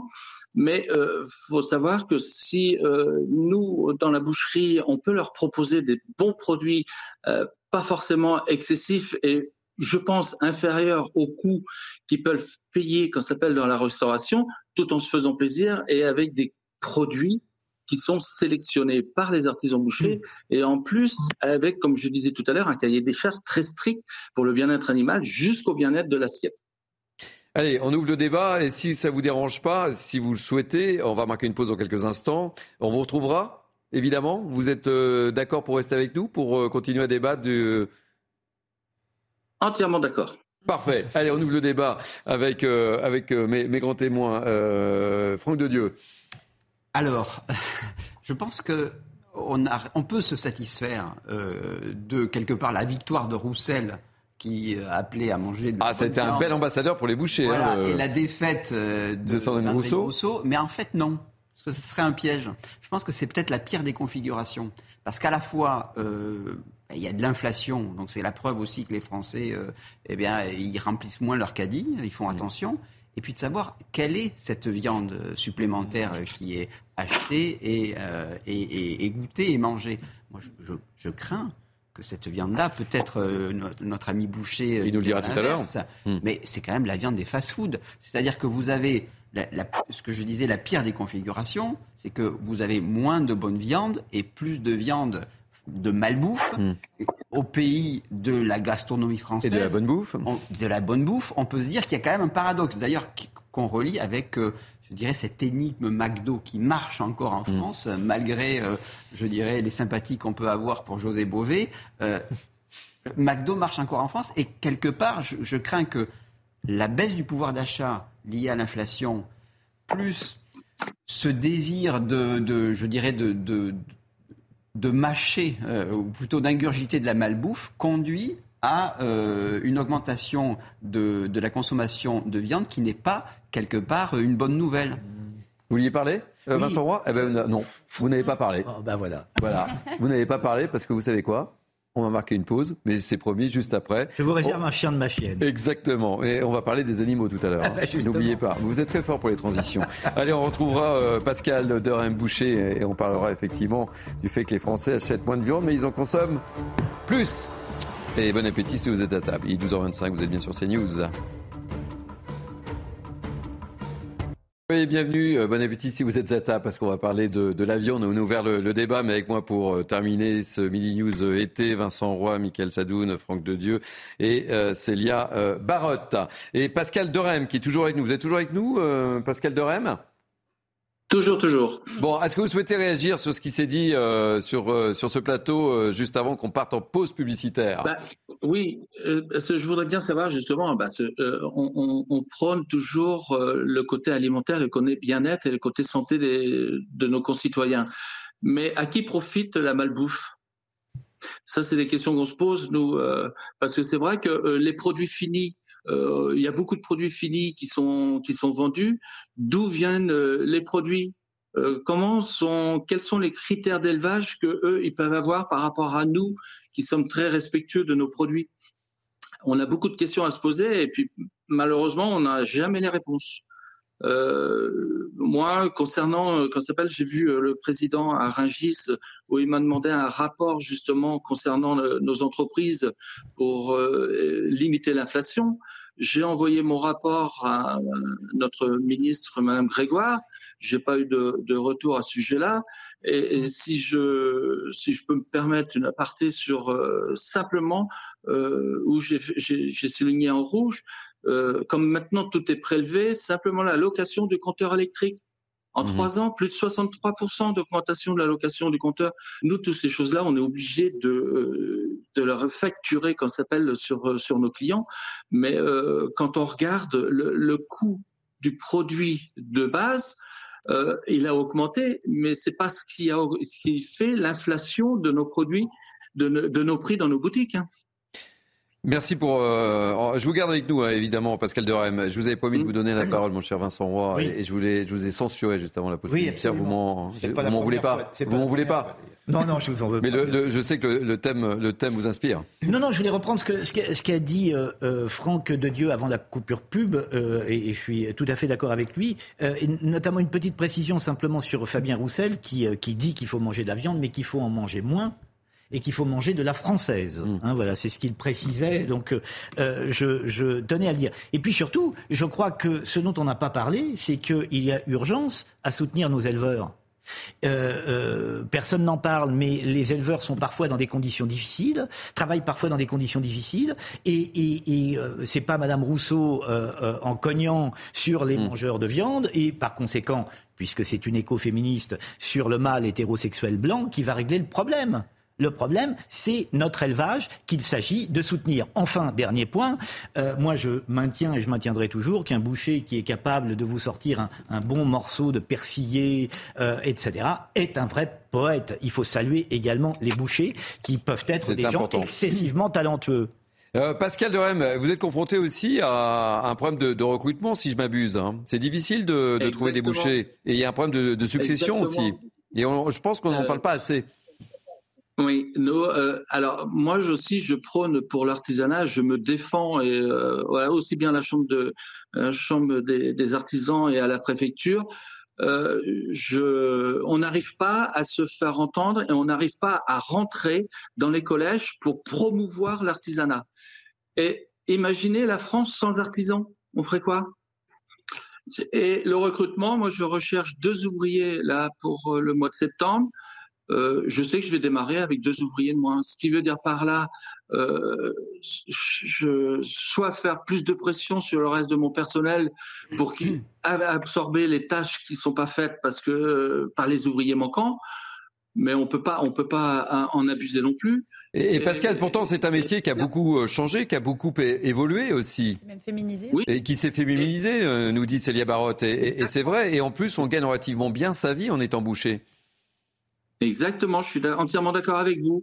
Mais moi qui suis avec euh, dans ma boutique et j'entends les clients, euh, quand les clients, comme ça s'appelle, disent entre eux, les femmes, surtout entre elles, quand elles disent que, de, que devient ton fils ou ta fille euh, après tel collège, mettons après le bac, ah, il va sur l'artisanat. La réponse est pourquoi il est nul à l'école? Vous voyez l'image de l'artisanat, c'est votre garage. Alors, comme disait monsieur juste avant, on est, on est, je veux pas dire qu'on est des poètes, mais euh, quand on a l'amour du métier, on le revendique dans nos boutiques et en fin de compte, on fait saliver la clientèle devant. On n'est pas obligé d'apporter de la viande de 10 000 km, de l'angus, de la viande de Kobe. On a tout en France. On a, on a la viande normande qui est très persillée. On a la Cellers qui est très goûteuse. Arrêtez, on a faim. Arrêtez, on a faim. Euh, Michael Sadoun, Michael Sadoun. je, reviens vers vous, hein, Pascal Doran. Je rebondis euh, sur ce que monsieur a dit et sur ce qui a été dit avant, euh, sur la qualité de la viande qui est mangée.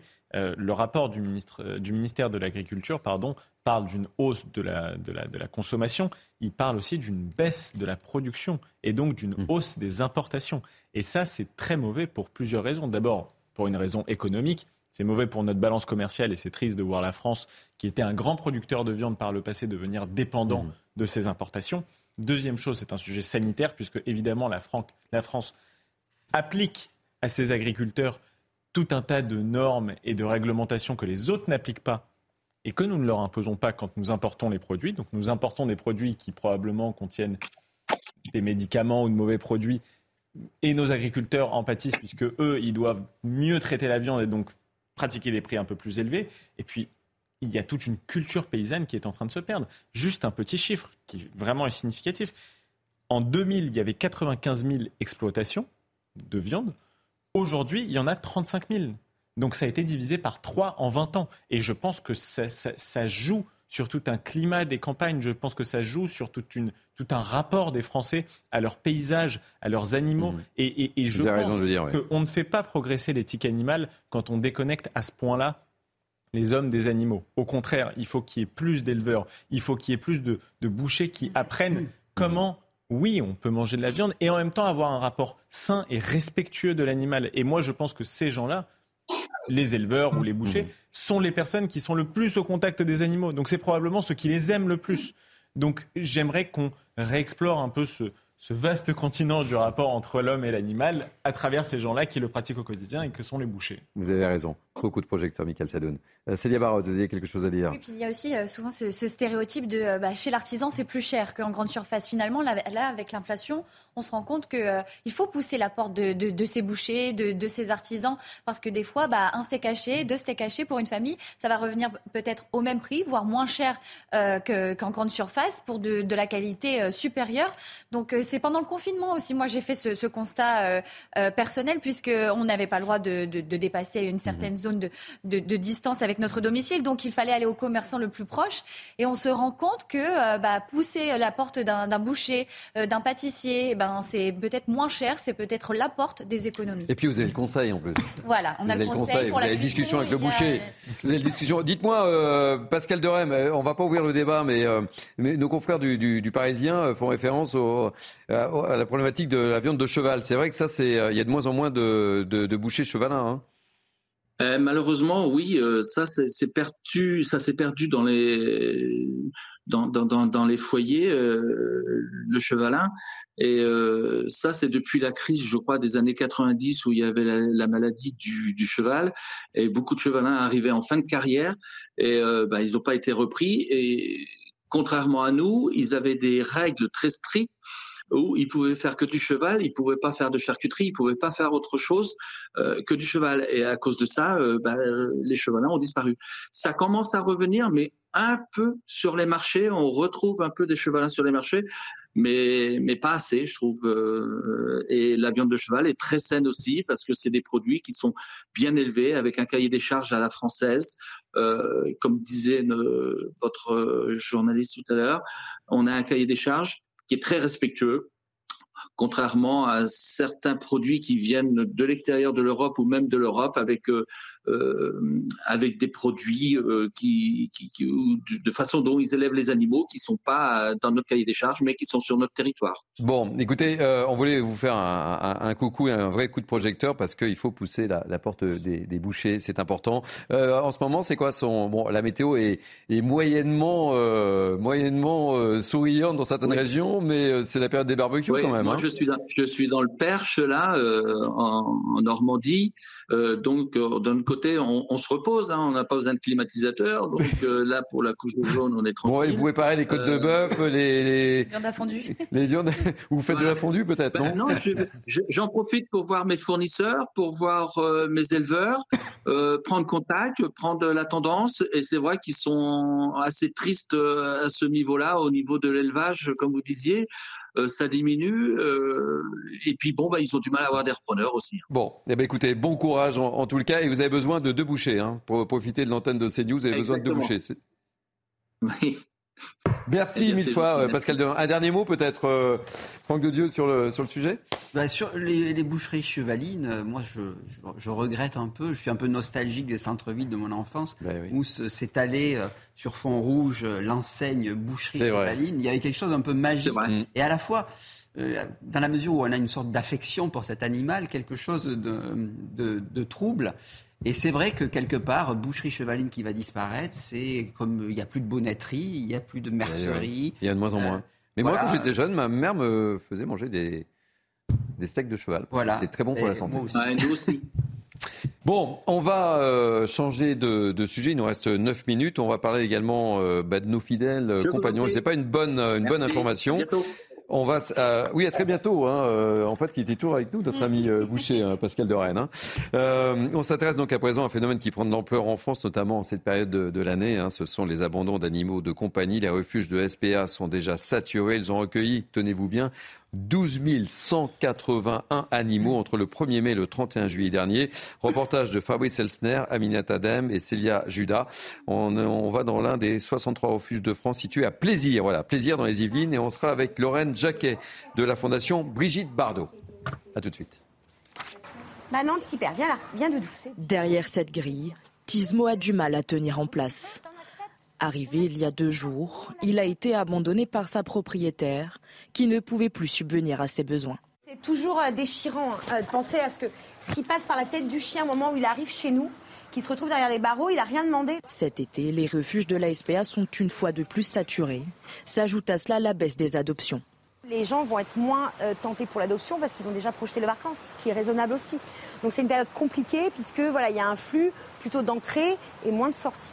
Intéressés, certains visiteurs viennent sur place pour se renseigner, mais restent souvent indécis à cause du désagrément. Euh, de, euh, alors d'une part, on va à un endroit, euh, il y a les plages qui sont interdites aux chiens, les locations qui sont interdites aux chiens. un chien, ça demande beaucoup d'attention, beaucoup d'affection. Il est là pour qu'on s'en occupe. Donc si justement mon style de vie n'est pas forcément compatible avec les attentes d'un animal, c'est pour ça que c'est important de poser des questions avant justement de concrétiser son processus d'adoption. Élise, elle, a sauté le pas et vient d'adopter Nala, cette chienne de 4 ans. Je suis très heureuse d'être euh, sa nouvelle maîtresse. Ce sera en réalité sa quatrième vie et j'espère euh, sa dernière et la plus heureuse. Actuellement, près de 8000 animaux sont accueillis dans les refuges de la SPA. Un chiffre rarement vu à cette période. Et on va retrouver euh, Lorraine Jacquet, responsable campagne et plaidoyer de la Fondation Brigitte Bardot. Bonjour Lorraine Jacquet, soyez la bienvenue. Je dirais hélas, euh, c'est un phénomène euh, récurrent cette période de l'année. C'est-à-dire qu'on pense à nos amis les bêtes tout au long de l'année et puis l'été, ben voilà, on ne sait pas quoi faire. Oui, malheureusement, effectivement, c'est une situation récurrente. Hein. Tous les étés, euh, les associations tirent la sonnette d'alarme en indiquant qu'elles sont saturées d'abandon et les personnes souvent qui veulent se séparer de leur animal attendent le dernier moment juste avant de partir en vacances, ce qui crée effectivement ce type de situation de saturation. Quels sont les messages que vous avez envie de faire passer très rapidement, Lorraine alors rapidement, évidemment, la responsabilisation des personnes qui souhaitent acquérir des animaux ou adopter des animaux, il faut vraiment réfléchir, penser à toutes les conséquences, qu'elles soient logistiques ou financières. Aujourd'hui, on a quand même une inflation importante qui joue sur l'ensemble des dépenses et notamment les dépenses qui sont liées à l'animal. Bien entendu également, euh, le message serait celui de la stérilisation, éviter de faire reproduire son animal et de créer encore plus de problèmes pour les associations et d'engendrer encore plus d'animaux euh, sur le marché, entre guillemets. Et puis, bien entendu, euh, j'appellerai le, le, gouvernement à réfléchir également à l'encadrement de la vente des animaux de façon beaucoup plus stricte, également à leur reproduction, notamment interdire euh, la vente d'animaux avec des facilités de paiement, euh, qui est un vrai fléau aujourd'hui en France, puisque les personnes qui n'ont pas forcément les moyens peuvent acquérir aujourd'hui des animaux et parfois les payer sur les dix mois qui suivent ce qui engendre derrière souvent des problèmes pour pouvoir subvenir aux besoins primaires de l'animal, que ce soit des soins vétérinaires ou de l'alimentation. Et puis, euh, important également, euh, Laurent Jacquet, et ce sera ma dernière question, quand on décide de prendre un animal, d'acheter un animal, un chat, un chien, bah, c'est fait pour euh, durer sa vie longtemps, un chat, un chien. C'est pas, c'est pas un gadget. Hein. Ah non, la durée de vie d'un animal peut être de 10, voire 15, voire plus d'années. il faut évidemment y penser et envisager toutes les situations qui peuvent se poser dans le cadre de sa propre vie et comment on va les gérer avec son animal c'est effectivement vraiment un sujet à réfléchir en amont. Et euh, un animal, si on souhaite une durée entre guillemets un peu plus courte, il faut évidemment aller euh, adopter dans un refuge et potentiellement prendre un animal qui a, qui a un certain âge. Et euh, du coup, l'engagement sera peut-être un peu moindre en termes de durée. Merci mille fois, Lorraine Jacquet, d'avoir accepté de témoigner. C'est important, me semble-t-il, c'est important de parler de, cette problématique. On n'abandonne pas les chats, les chiens sur les bords, euh, sur les bords des autoroutes. Je trouve ça un peu dramatique. Euh, Lorraine, qui est euh, responsable campagne et de la Fondation Brigitte Bardot. Allez, dernier sujet, il nous reste 4 minutes. Vous avez pris votre maillot de bain? Euh, Bien entendu. Pour aller se baigner dans la Seine? Oui. C'est évident. Je vous signale qu'il est très difficile aujourd'hui de trouver ces maillots de bain à rayures.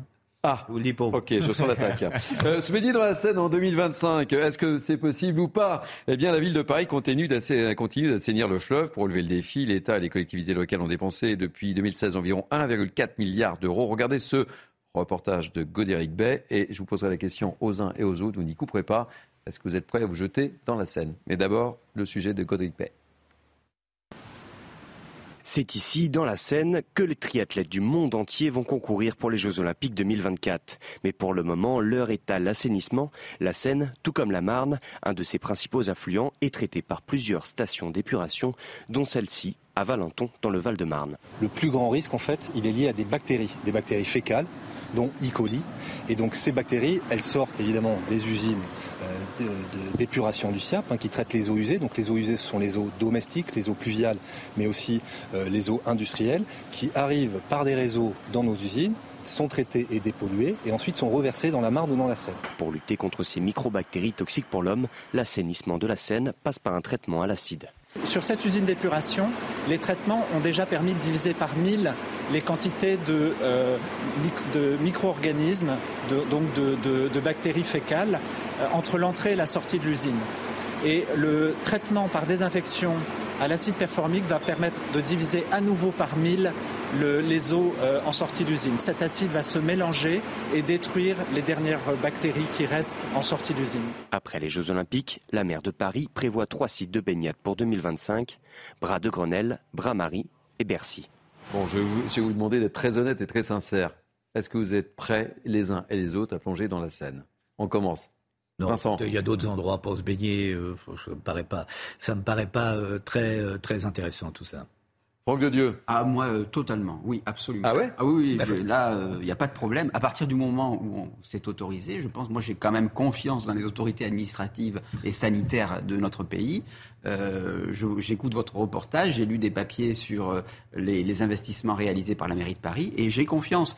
Et je trouve que j'ai pas envie de faire trop la, la la, fine bouche par rapport au JO parce que effectivement, vous avez depuis le début euh, des, on a fait une une sur les 500 jours à Marianne où on a euh, listé tous les problèmes que ça posait. Vous avez les billets où il y a une dimension antisociale, vous avez les travaux où il y a une dimension un peu d'emmerdement, pardon d'être grossier. Attention, gros mots. Et là, en revanche, euh, vous avez quand même quelque chose de positif qui rapproche hmm. euh, les, les JO avec euh, avec les citoyens, avec les voilà. Donc pour une fois où on a enfin une nouvelle qui rapproche les JO, qui est un événement planétaire euh, qui nous semble éloigné, euh, euh, avec des des, des, des, des, billets qui sont trop chers. Là, on, enfin, on va on va pouvoir se baigner dans la scène grâce aux JO. Je trouve que c'est une bonne chose. Michael Sanu, vous n'êtes pas plongé ah, moi, totalement. Ah oui, totalement. ah, mais totalement. Euh, bon, après, c'est un peu l'arlésienne. Faites, la faites attention, je suis euh. capable de vous prendre au pareil.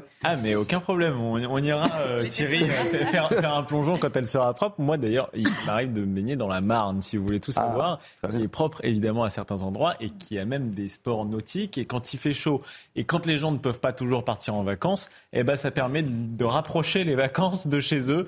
Et si je puis me permettre, c'est un kiff. Voilà. Célia. Vous savez, des fois, il y a certaines piscines euh, qui doivent être euh, moins propres que, que la Seine, donc euh, pourquoi pas les eaux naturelles. Bon, pourquoi pas Bon, eh bien, écoutez, on arrive au terme de cette émission. On se baignera tous, euh, oui, on peut prendre le, on peut prendre le pari. Euh, merci à, à, à, nos grands témoins du jour, Vincent Roy, Michael Sadoun, Franck de Dieu, Célia Barotte qui était avec nous, euh, Thomas Bonnet aussi qui nous a accompagnés. C'est un plaisir de. Vous vouliez dire quelque chose Oui, une dernière question. Je voulais savoir si le port de ce magnifique costume croisé et à rayures est une façon pour vous de revendiquer vos origines napolitaines. Ah, je ne savais pas que j'avais des racines napolitaines. mais, ça vous fait penser à. Vous n'aimez pas mon costume Ah, si, si, beaucoup. Ah, d'accord. Mais vous êtes le parrain de l'information. Oh, voilà, vous êtes formidable. Merci mille fois. je ne sais pas comment je dois le prendre, je le prends au sens noble du terme, évidemment. évidemment. Merci à Abiba M. Guizou et Patrick Urban qui m'ont aidé à préparer ces deux heures d'information. Euh, merci également à Sébastien Bandotti. Merci aux équipes de la programmation, Jacques Sanchez, Nicolas Nissim, Louis Lallemand, et puis euh, je dois en oublier un certain nombre. Merci aux équipes en régie. Alors aujourd'hui, à la réalisation, Laurent Capra, je ne vais pas oublier, Dominique Raymond à la vision, Marc Fontaine au son. Merci à tous. Euh, vous pouvez revivre évidemment cette émission sur notre site cnews.fr. On se retrouve dans quelques instants pour la passation d'antenne avec notre ami Mickaël Dorian, qui est comme d'habitude dans les starting blocks.